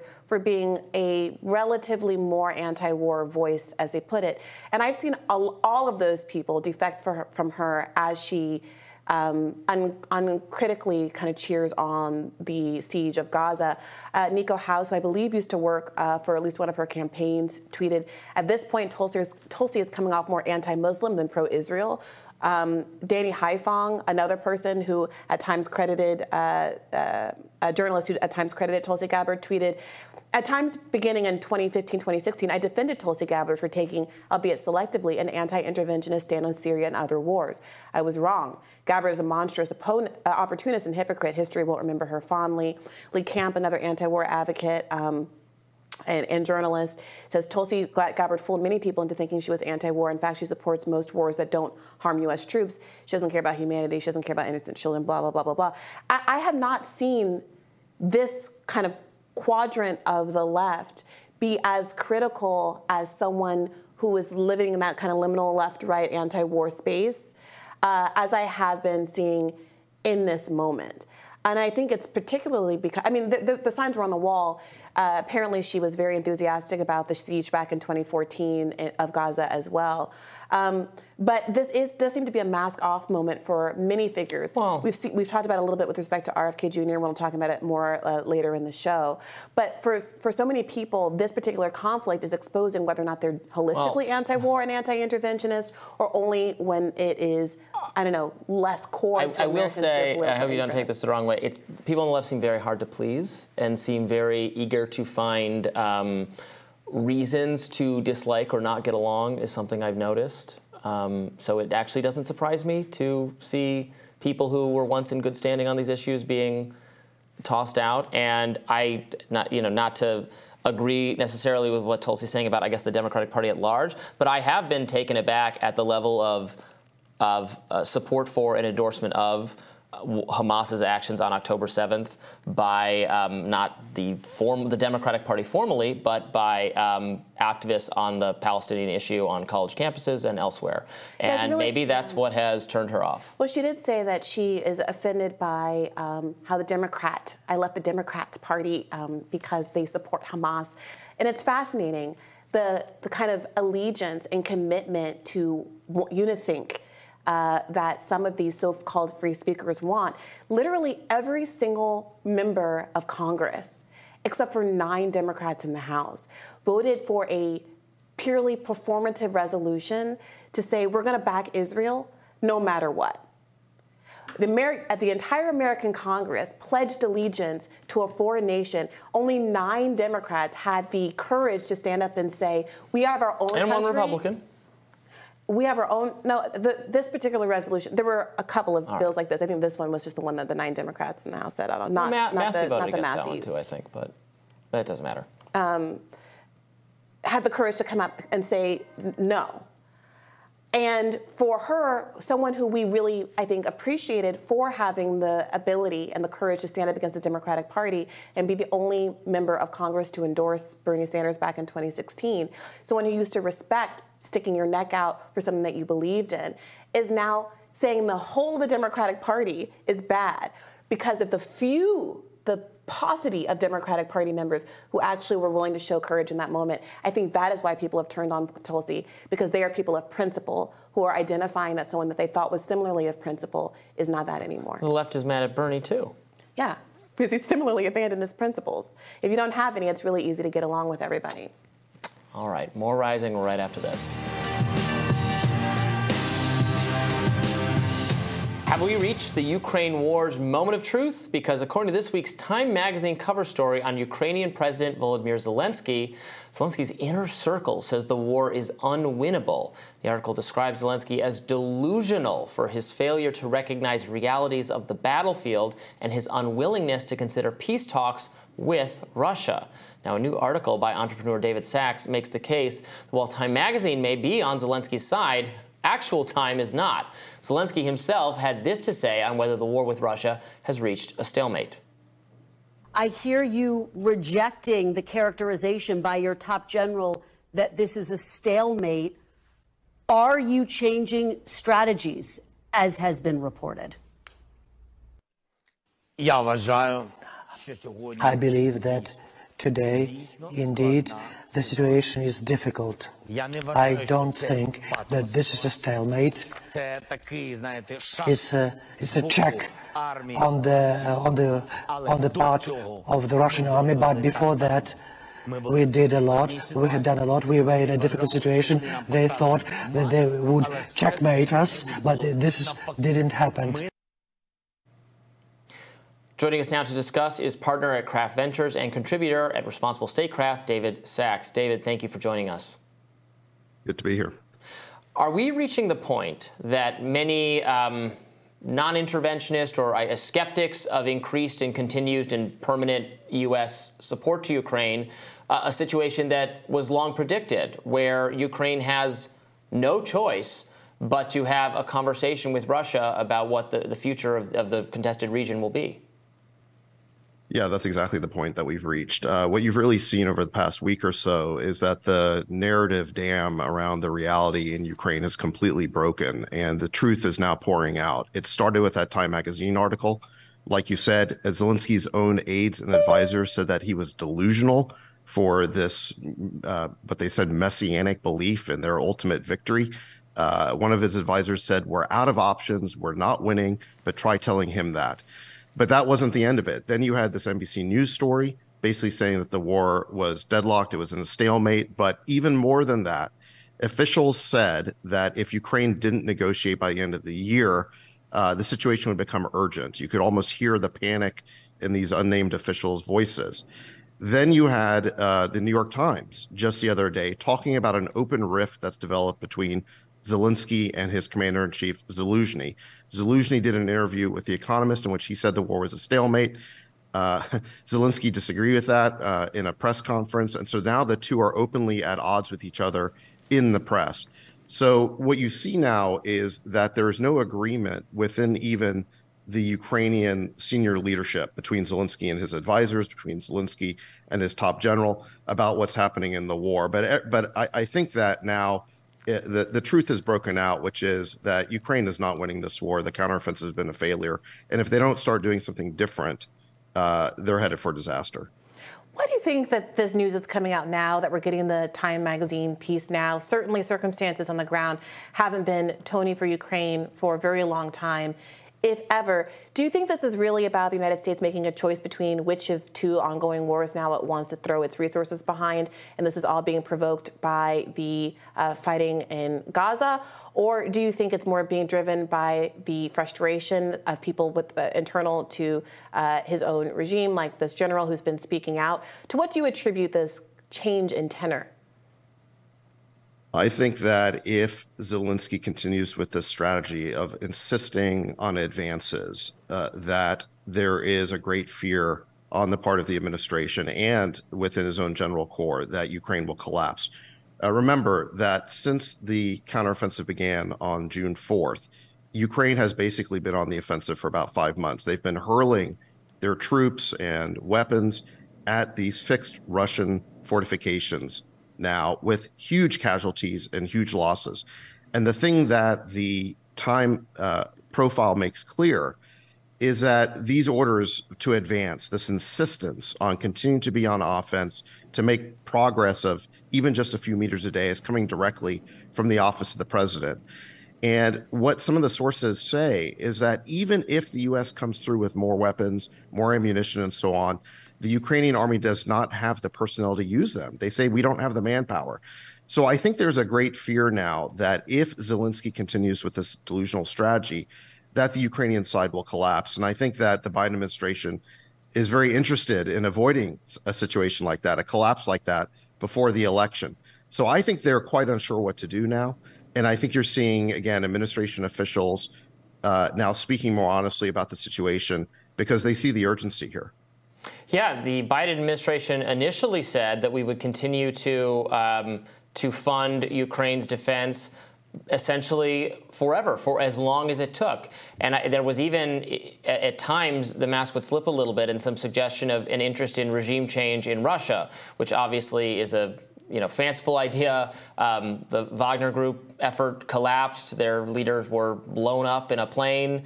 Um, well, what do you think the Biden administration is, uh, is, is, is thinking now? Is it going to publicly um, repudiate that previous line that it, we were we're just going to give Ukraine whatever it wants for as long as it takes, and there's some more realistic thinking is going to take hold? I, I think it was always very unrealistic for the Biden administration to promise total support indefinitely for Ukraine. And, and Briahna, I think you're right uh, in mentioning the situation in Israel. The United States has other commitments all over the world. Our resources are not infinite. And in fact, even before the situation in Israel exploded, we had the issue of the problem of the U.S. running out of 155 millimeter artillery shells, the key type of ammunition in this war. This is why the Biden administration had to give cluster bombs to Ukraine, even though a year before it had said that cluster bombs were a war crime. So we already were stretched to the limit, uh, amazingly, in Ukraine. This war has really uh, depleted America's stockpiles and its resources to a much greater extent than I think the Biden administration had, ever anticipated. Now we have the Israel situation on top of it. So I think tough choices are ahead for the United States, even if we send them another 60 billion. You know, we can always print more money, but you can't just print more ammunition, and at least not anytime soon. So I do think that the administration is faced with tough choices they didn't anticipate, and they never should have made that promise to Zelensky of total support for as long as it takes. And you know, the tragic thing here is that if the administration had been honest with Zelensky, maybe he would have taken the peace deal that was mm. on offer in the first month of this war. They had a deal at Istanbul worked out. It was initial. There was a draft outline. It simply required Ukraine to give up its desire to join NATO. Had the Ukrainians done that, they would have held on to this uh, eastern portion of eastern Ukraine. They would have held on to the Donbass, and they wouldn't have had these hundreds of thousands of casualties. So the tragedy here is that if the administration had been more realistic, we could have avoided the tragedy of this war. Yeah, really, really well made point there. Thank you so much for joining us today, David. Good to be with you. HBO's Bill Maher went head to head with astronomist and physicist Neil deGrasse Tyson over what makes a man a man, a real battle of the experts here. Let's listen. Match more interesting for the viewer. So if we can split wrestling into 10 categories, and that becomes the wrestling match. But all men against each other. Correct. So, okay, so now the I get sort that. of key point. Okay. Um, okay. So all I'm saying is, what is it that makes the man the man? Is it the hormones? Okay. Okay. Is it if it's the hormones and you decide to give yourself a different cocktail of hormones? I, am making this up, by Why the way. you- I'm not saying it should happen this way. It's a way to start thinking Okay, about it. it would be- maybe the track meets have hormone categories. And maybe giving yourself the wrong hormones is deleterious to your health. Would you not admit that? Do you think we can just safely do things like this? So you Would- feel this way because you're concerned about you're so deeply concerned about the health of the people who are trying to find their place on the gender Well- spectrum? You care about their health so much that Yeah, you don't it- want well, them to it- go through that? It's not something that keeps me up at night, but when the Right. subject comes up, I care about them like I care about all people. So if there is You something, do, by the way. You think about all people. of course. Yeah, I Is give that a? that- is I give you that. Oh, okay. You're being. You think about all people. No, I'm being Yeah, I do. Uh, Yes. Yeah. Old school liberal. Yeah. Okay. So uh, I want all people to have, you know, make this very challenging world that we live in Mm-hmm. better. So that's why there's honest debate about this issue. Do you think Lamar wants to ban adults from being able to uh, get hormone therapy and transition if that's what they want to do? I don't think he wants to ban adults. Um, I don't know that he wants to ban anyone, but he wasn't even talking about adults there, right? He's talking about kids. I mean, that's where the debate is because we do restrict what choices But it's people weird because- are able to make at various Maybe I missed it. It seems like if you're talking about wrestling teams and the like, we're, we're not talking about I thought we 10 year meant olds, the high right? School wrestling team, but Okay, some of whom might be adults. Yeah, look, I don't I don't even really want to limit people's right to put what they are, what they want to do with their own bodies and if their parents co-sign it and a doctor co-signs it, it's just really none of my business at some point. Um, but obviously, where I don't know, Neil deGrasse Tyson's start wanting to make hormone-taking categories for the sports thing, and you know, we can just look at public opinion. Most people accept that based on biological reality is the sports team you should be on. I don't want to use that to limit, you know, people's choices in their self-pursuit of happiness or anything like that. But you can't be on the same sports team. Is that fair? Can that be a compromise position? Well, I think for um, non-competitive sports, like most high school sports, intramural, whatever. Did you play sports in high school? Mm-hmm. Would you consider it, you to be yourself to be a competitive athlete? Yeah, it was competitive. It was No, track. and that's not what I mean by competitive What sports. mean? What you did and what I did in high school, Robby, hate to break it to you, was not what I'm talking about with competitive sports. So most of us did what we did, which was play for fun. What it was, what it was. I mean, it was a- like, I mean, one of my best friends who was on the track and cross country team, you know, got a went to Cornell and ran at Cornell. yeah, and Joakim Noah went to my high the- school and went on to the NBA. Yeah, occasionally that happened. Okay, but the point but is, I was not. have- but none of the none of the, The- the the- high school level, the girls cannot run against the males because they will they will all lose to every male, and so then they don't get to go to Cornell if they're not because they're not placing in the race because they're all getting beaten. So they need their own team where they only compete against women at the high school level. In fifth grade, it doesn't matter. So part of part of why this is such a, a silly conversation. How many trans kids went to your high school? Uh, well, I went to an all-male high school, so it's a totally different Well, that doesn't category. Preclude zero. the idea of there being trans people there. Zero. I also didn't go to school with any trans people, and it turns out, given how few relative to the number of the population that there are, most people didn't go to school with any trans people. Now, I'm sure it's different. It's increasingly uh, that not the case in younger generations of people, where there's more acceptance and more people come out and those kinds of things. But like, it just, it, it, it feels like maybe there's a debate to be had about whether or not um, the people who maintain this building should get some of this tape up off the floor that's obviously not being used for marks anymore. But I can barely bring myself to care about it because it's so infrequent. And then you hear the kind of bad faith of Bill Maher's arguments coming out when he starts to say things like, well, I just care about the health and safety of people. Well, that's why I asked the question about banning. I mean, if we're if we're talking about people being able to make uh, individual decisions, should I tell Bill Maher that he shouldn't sit there and drink and smoke on his set because it's bad for his health? Should I tell him he shouldn't do marijuana? Sa- he's Saagar Enjeti was just tweeting about how there's these about new negative kids. effects of um, weed that have been reported. Da, da, da, da. Should I tell him not to do Yeah, drugs anymore because it's bad business. for his for his right, health? I'm not going to tell adults what to do. I'm not even going to tell kids what to do. I don't care. But it's the, the sports. It's just so obvious that they you can't have right at some in, in some competitions where there's not.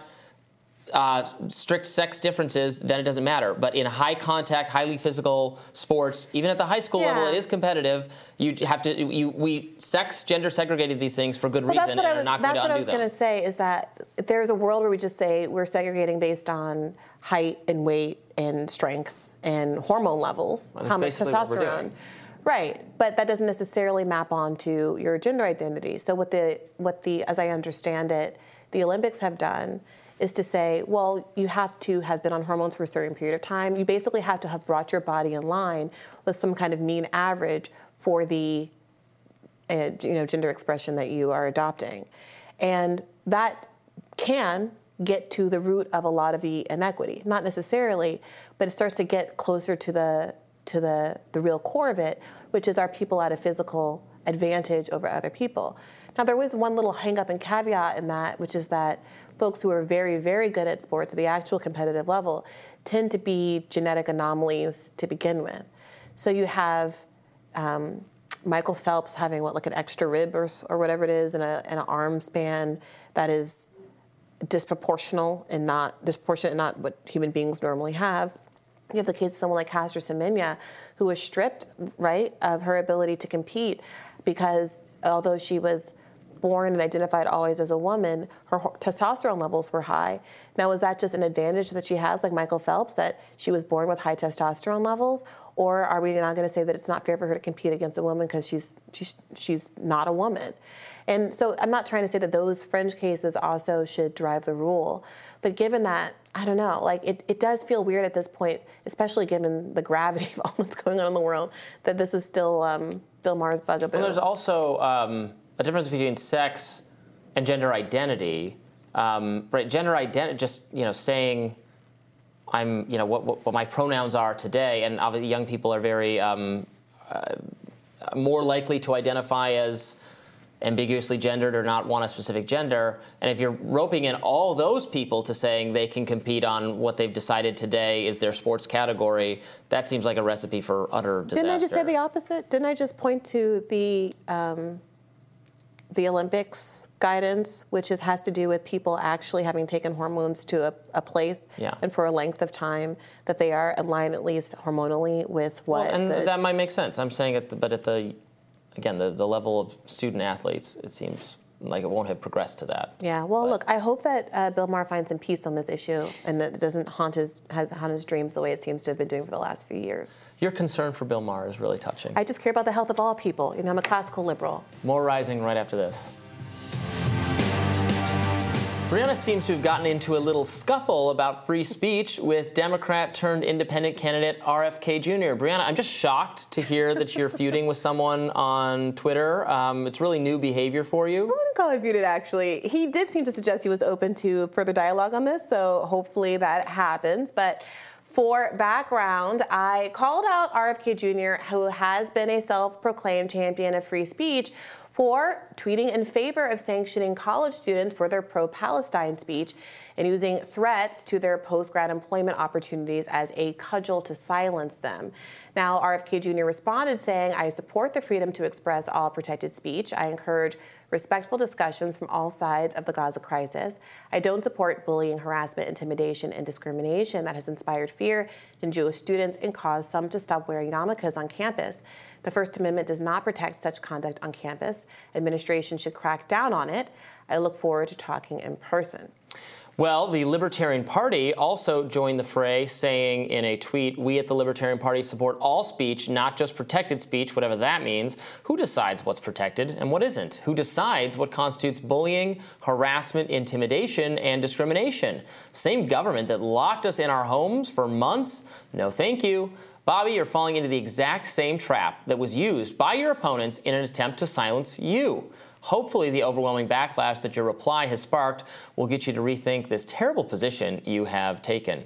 It's a pretty strong statement from uh, the Libertarian Party, which in the past has been has applauded a lot of what RFK Jr. has had to say on lockdowns and COVID and other topics, although has been critical of him from the get-go on some of his um, his really unlimited support for um, for Israel. Um, the Libertarian Party, many libertarians, myself included, um, just kind of oppose foreign aid um, Right. as a general principle. So, to, to be clear, what we're talking about here is RFK Jr., he retweeted a tweet from um, Bill Ackman. Now, Bill Ackman's tweet is very long. He's the CEO of Pershing Square. Um, he, he did he did one of these kind of essay format tweets that's very very very long. Mhm. He talks about what he feels like is um, Harvard University's institutional failures to protect Jewish students. His own daughter graduated in 2020, and interestingly, in this screed, uh, he says he asked her what was anti-Semitism like on campus when you were there, and she said non-existent. However, to him, that is evidence of an emerging crisis, not of a status quo of safety um, that I certainly experienced during my time there um, for Jewish students. I never heard any concerns or complaints along those lines. But if you get way, way down to the bottom of Bill Ackman's post, he talks not just about what he thinks are generalized concerns at Harvard, which was fair and not necessarily implicating any free speech rights, but what he thinks needs to be done to Harvard students as a consequence. Is this, and this is where we get into the argument that I'm making that now RFK Jr. perhaps he didn't read to the bottom, but that he is tacitly endorsing this kind of behavior. So Bill Ackman writes. Because Harvard students are notoriously focused on their job and career prospects post graduation, disciplinary actions by the administration for failure to meet the university's standards for appropriate conduct that become a part of the student's permanent record should serve as an effective deterrent to overt anti Semitic acts on campus.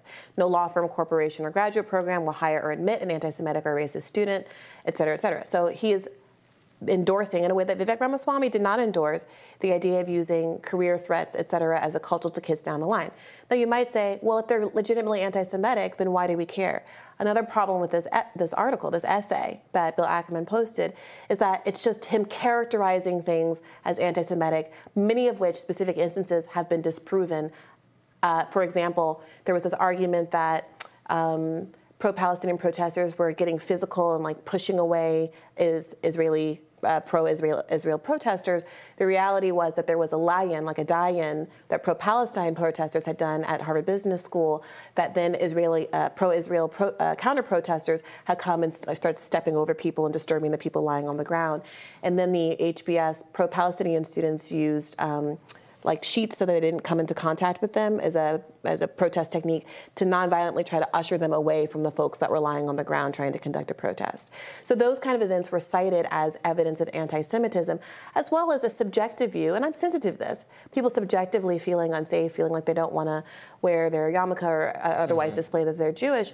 I'm sorry that they feel that way, but is their subjective feeling a reason why we should have policies that punish students, especially when the definitions of anti-Semitism, as we've seen, have been so subjective? Sure, I uh, agree that uh, you know he says RFK Jr. says bullying, harassment, intimidation bad. Yeah, I think those things are bad. And authority But campus policy, Whether they violate the First Amendment Yeah. is another matter, and that's where I. Unsurprisingly, since I am a member of the LP, um, we ought to we got to be really careful. The Supreme Court has drawn very clear lines, and a, and whole lot of speech is protected. It has to really rise to a level of threats of violence, threats of violence, specific plans for violence before the speech becomes unprotected. Now, certainly, if Harvard Harvard can also implement policies that are uh, somewhat probably not ex- necessarily First Amendment compliant. Um, if there's, uh, well, no, I guess this would violate is just defacement. Like if if students are going around and you know spray painting Nazi swastikas on Jewish students' dorms, um, yeah, their campus should do something about that, and it should dis- it should investigate and discipline the people. They should who be are expelled for doing There's that. no- You should be I- I, don't think anyone's saying otherwise. Yeah. Um, I, I right. So I will note that nobody is making an accusation of that kind.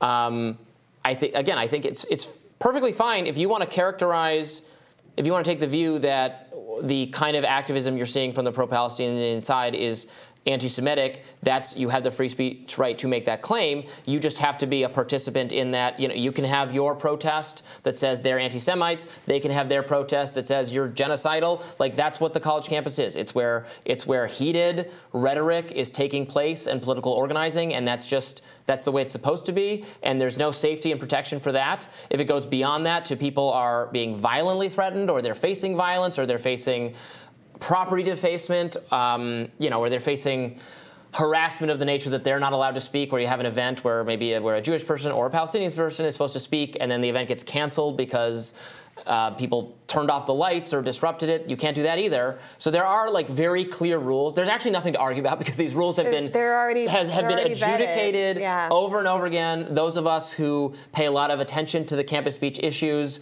that, like there's an advocacy organization, FIRE, that swoops in if it gets violated and explains to the university why they can't do X and they have to do Y.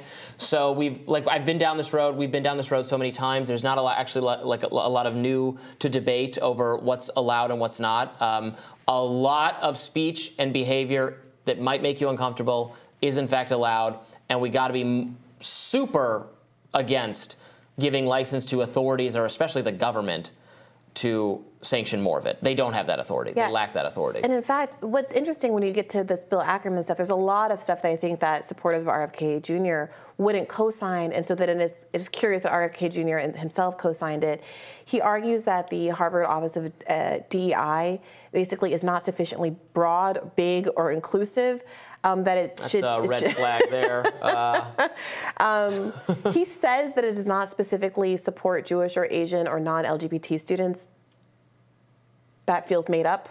Um, I mean, DEI bureaucracies are, I mean, you're not a fan of them either. These are the most notoriously anti-speech organizations there are. The more, the more bureaucrats you have in the DEI field, the more you're going to get legitimate violations of students' speech rights um, on all sides. You're going to get, that's, it's. Right. So, so the, the way he gets to Bill Ackman gets to uh, DEI doesn't cover Jewish people is that there's this is the quote from the, the DEI statement. We actively seek and welcome people of color, women, persons with disabilities, people who identify as LGBTQIA, and those who are at the intersections of those identities from across the spectrum of disciplines and methods to join us. I mean, there's been a lot of debates about this over the last two years, cutting in both directions. But didn't Whoopi Goldberg just get in trouble for saying that Jewish people weren't people of color?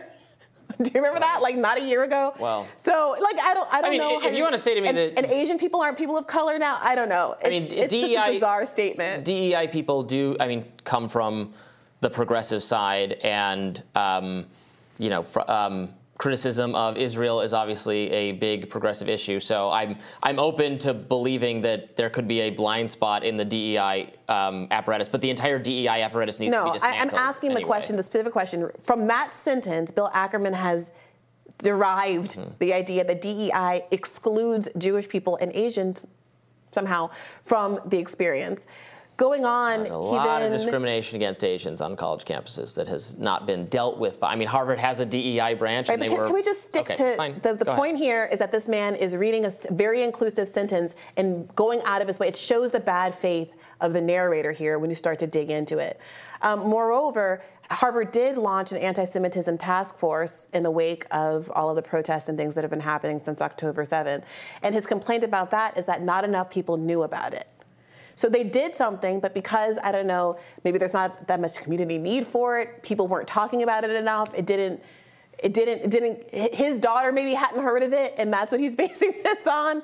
He said that it wasn't big enough. It needs to be publicized more. I mean, the whole thing. And I, when I say this, this has to be at least like a 2,000 word uh, Twitter post. It, it reeks of the kind of grievance politics that so many conservatives for so long said were the problem on college campuses. It was all about snowflakes and the, um, uh, gosh, what was the name of the, the, the, the something mind?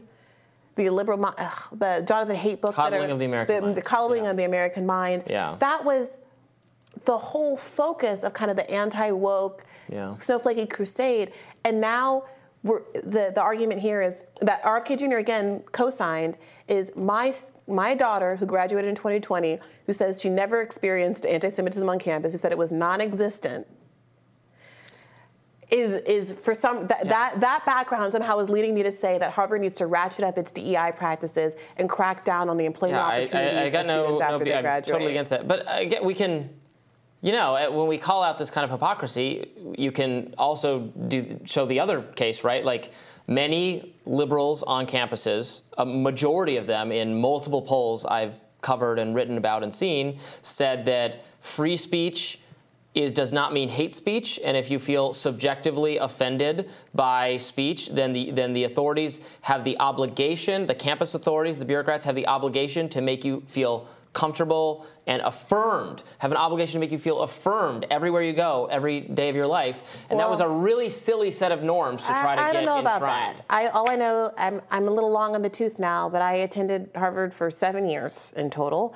And I never once asked to be affirmed or felt affirmed, and nor was it the expectation of me or any other my other black friends or students of color that the university was ever going to come and weigh in on our behalf. I graduated the year that uh, Larry Summers made those comments about women in science as a woman in science, and we all just trudged thrown out for that. and we just trudged through and got our diplomas and kept it pushing. Well, no, but remember. he got he got sacked over that. That's a famous example of someone suffer, getting cancel cultured, right? Facing well, the.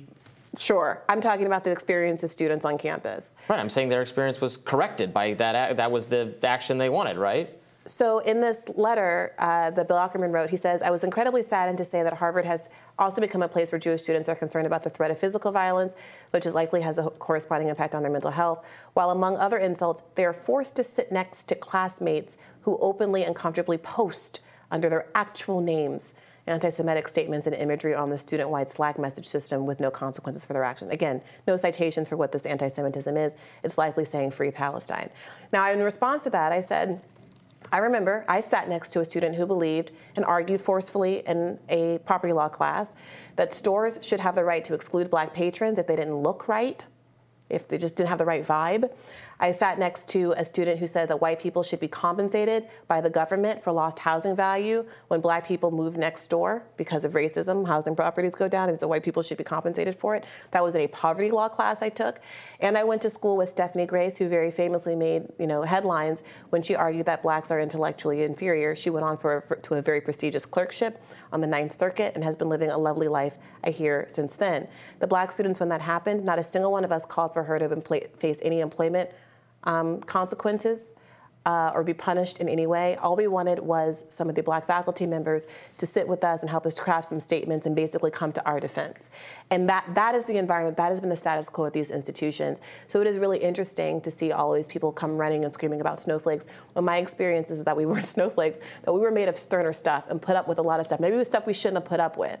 But the idea that these were liberal bastions that were catering to our every need, hey, maybe that's what they became after 2011, but that wasn't my experience in college or I law mean, school. I, okay, but I've read. I, I, I don't think these demands characterize most students, but I mean, we, Briahna, we've seen over and over again the, the you know, the shutting downs of your Charles. I, I, I went to a University of Michigan event to cover Charles Murray speaking. The students.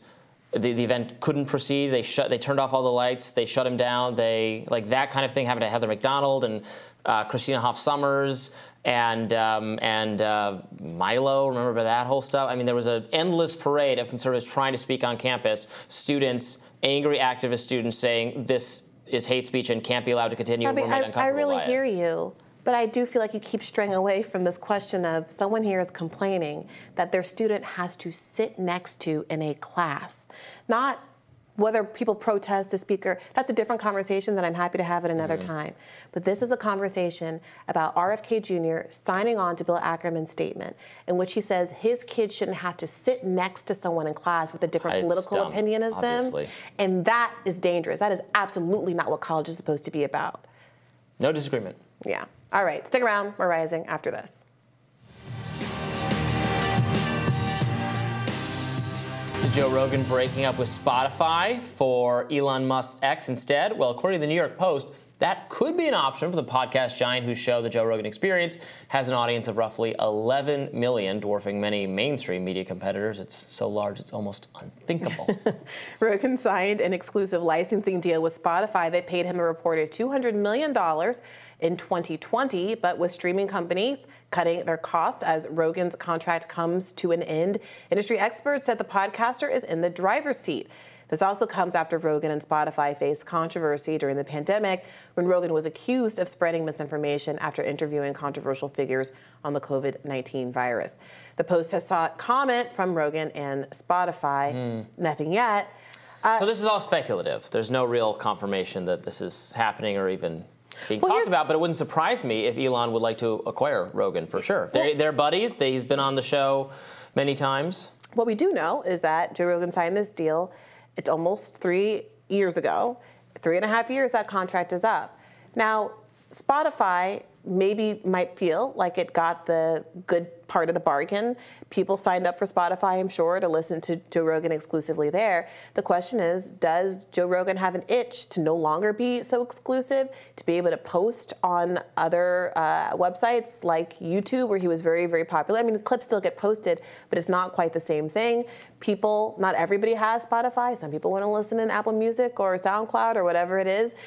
Does he feel limited at all by that relationship? And would switching to X make him more exclusive to X, just like he was exclusive to Spotify? Or perhaps there might be some inducement if he's allowed to have a little bit more flexibility there. Yeah, that's where the negotiations would come in. Um, people who've migrated, for instance, to Rumble, uh, who are in YouTube and moved to Rumble, um, Rumble, which is, I think, a, a great and important platform for uh, providing um, voices that get shut out of other tech platforms. Uh, we talked earlier in the show about how Steven Crowder, who obtained parts of the Nashville Shooters Manifesto, is um, is talking about that on Rumble because other social media sites have utterly unbelievably censored the story already. So it's very important. But uh, but Rumble, um, I, I know from when we talked with Rumble about uh, potentially having Rising appear there in some form, um, they do want some degree of exclusivity, uh, which I understand. It's their business model. It's that's how they're trying to compete.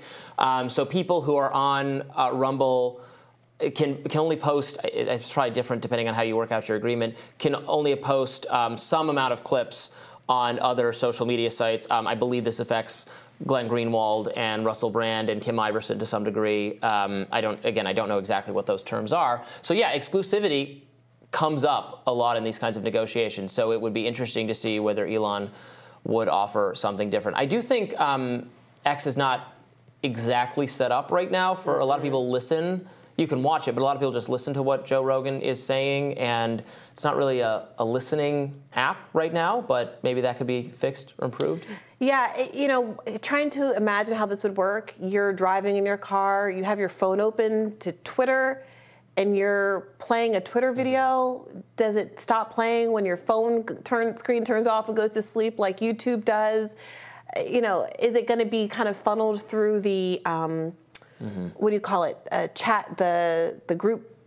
What do you call it? Twitter Spaces type of Yeah, functionality right. where that will stay open as you scroll and go other places. But where does the video component come in? Are you going to have the option just to listen only or watch the way that you do on Spotify? And I think importantly, can Elon Musk afford this? Is this a good business opportunity for him? Famously, Twitter is down 50% in terms of its value from 44 billion to 22 billion over the course of the year or so that he's owned it.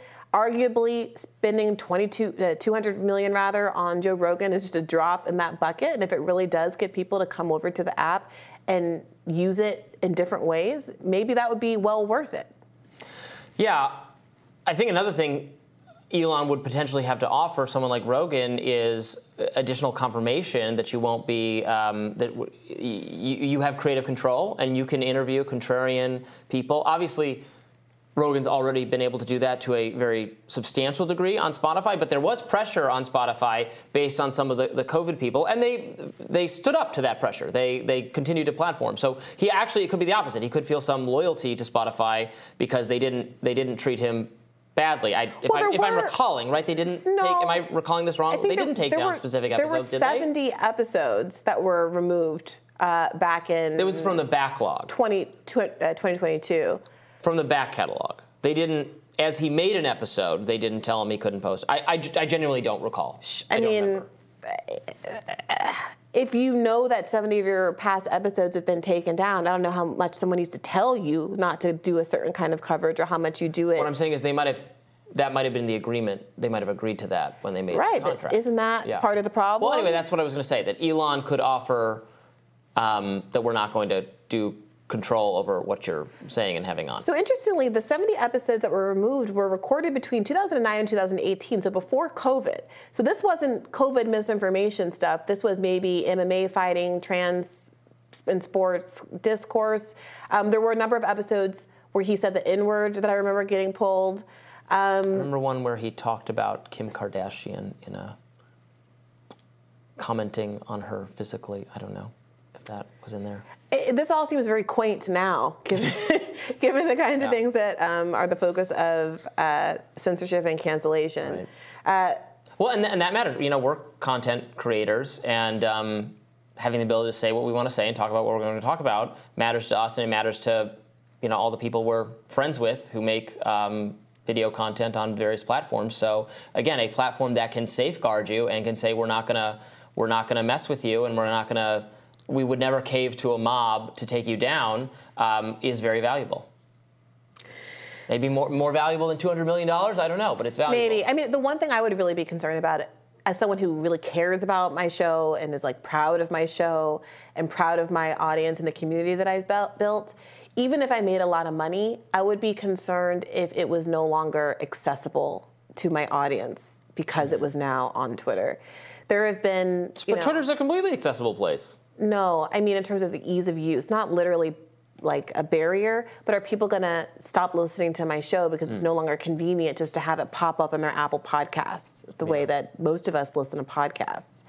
Um, I, I would I would be worried about not people getting mad at me and leaving, but just a natural petering off of my audience because the outlet that I'm on is sort of obsolete. I mean, the Rumble people struggle right? Rumble is still the ancillary app to YouTube. It's where you go when YouTube won't let you say something. It's not your first choice. And obviously, Rumble's trying to change that by you know having folks like Glenn and Kim and Russell Brand go over to the to the show. And I'm sure it's working in part. But who among us is saying, I got to log into the internet and watch a video? Let me go straight to Rumble.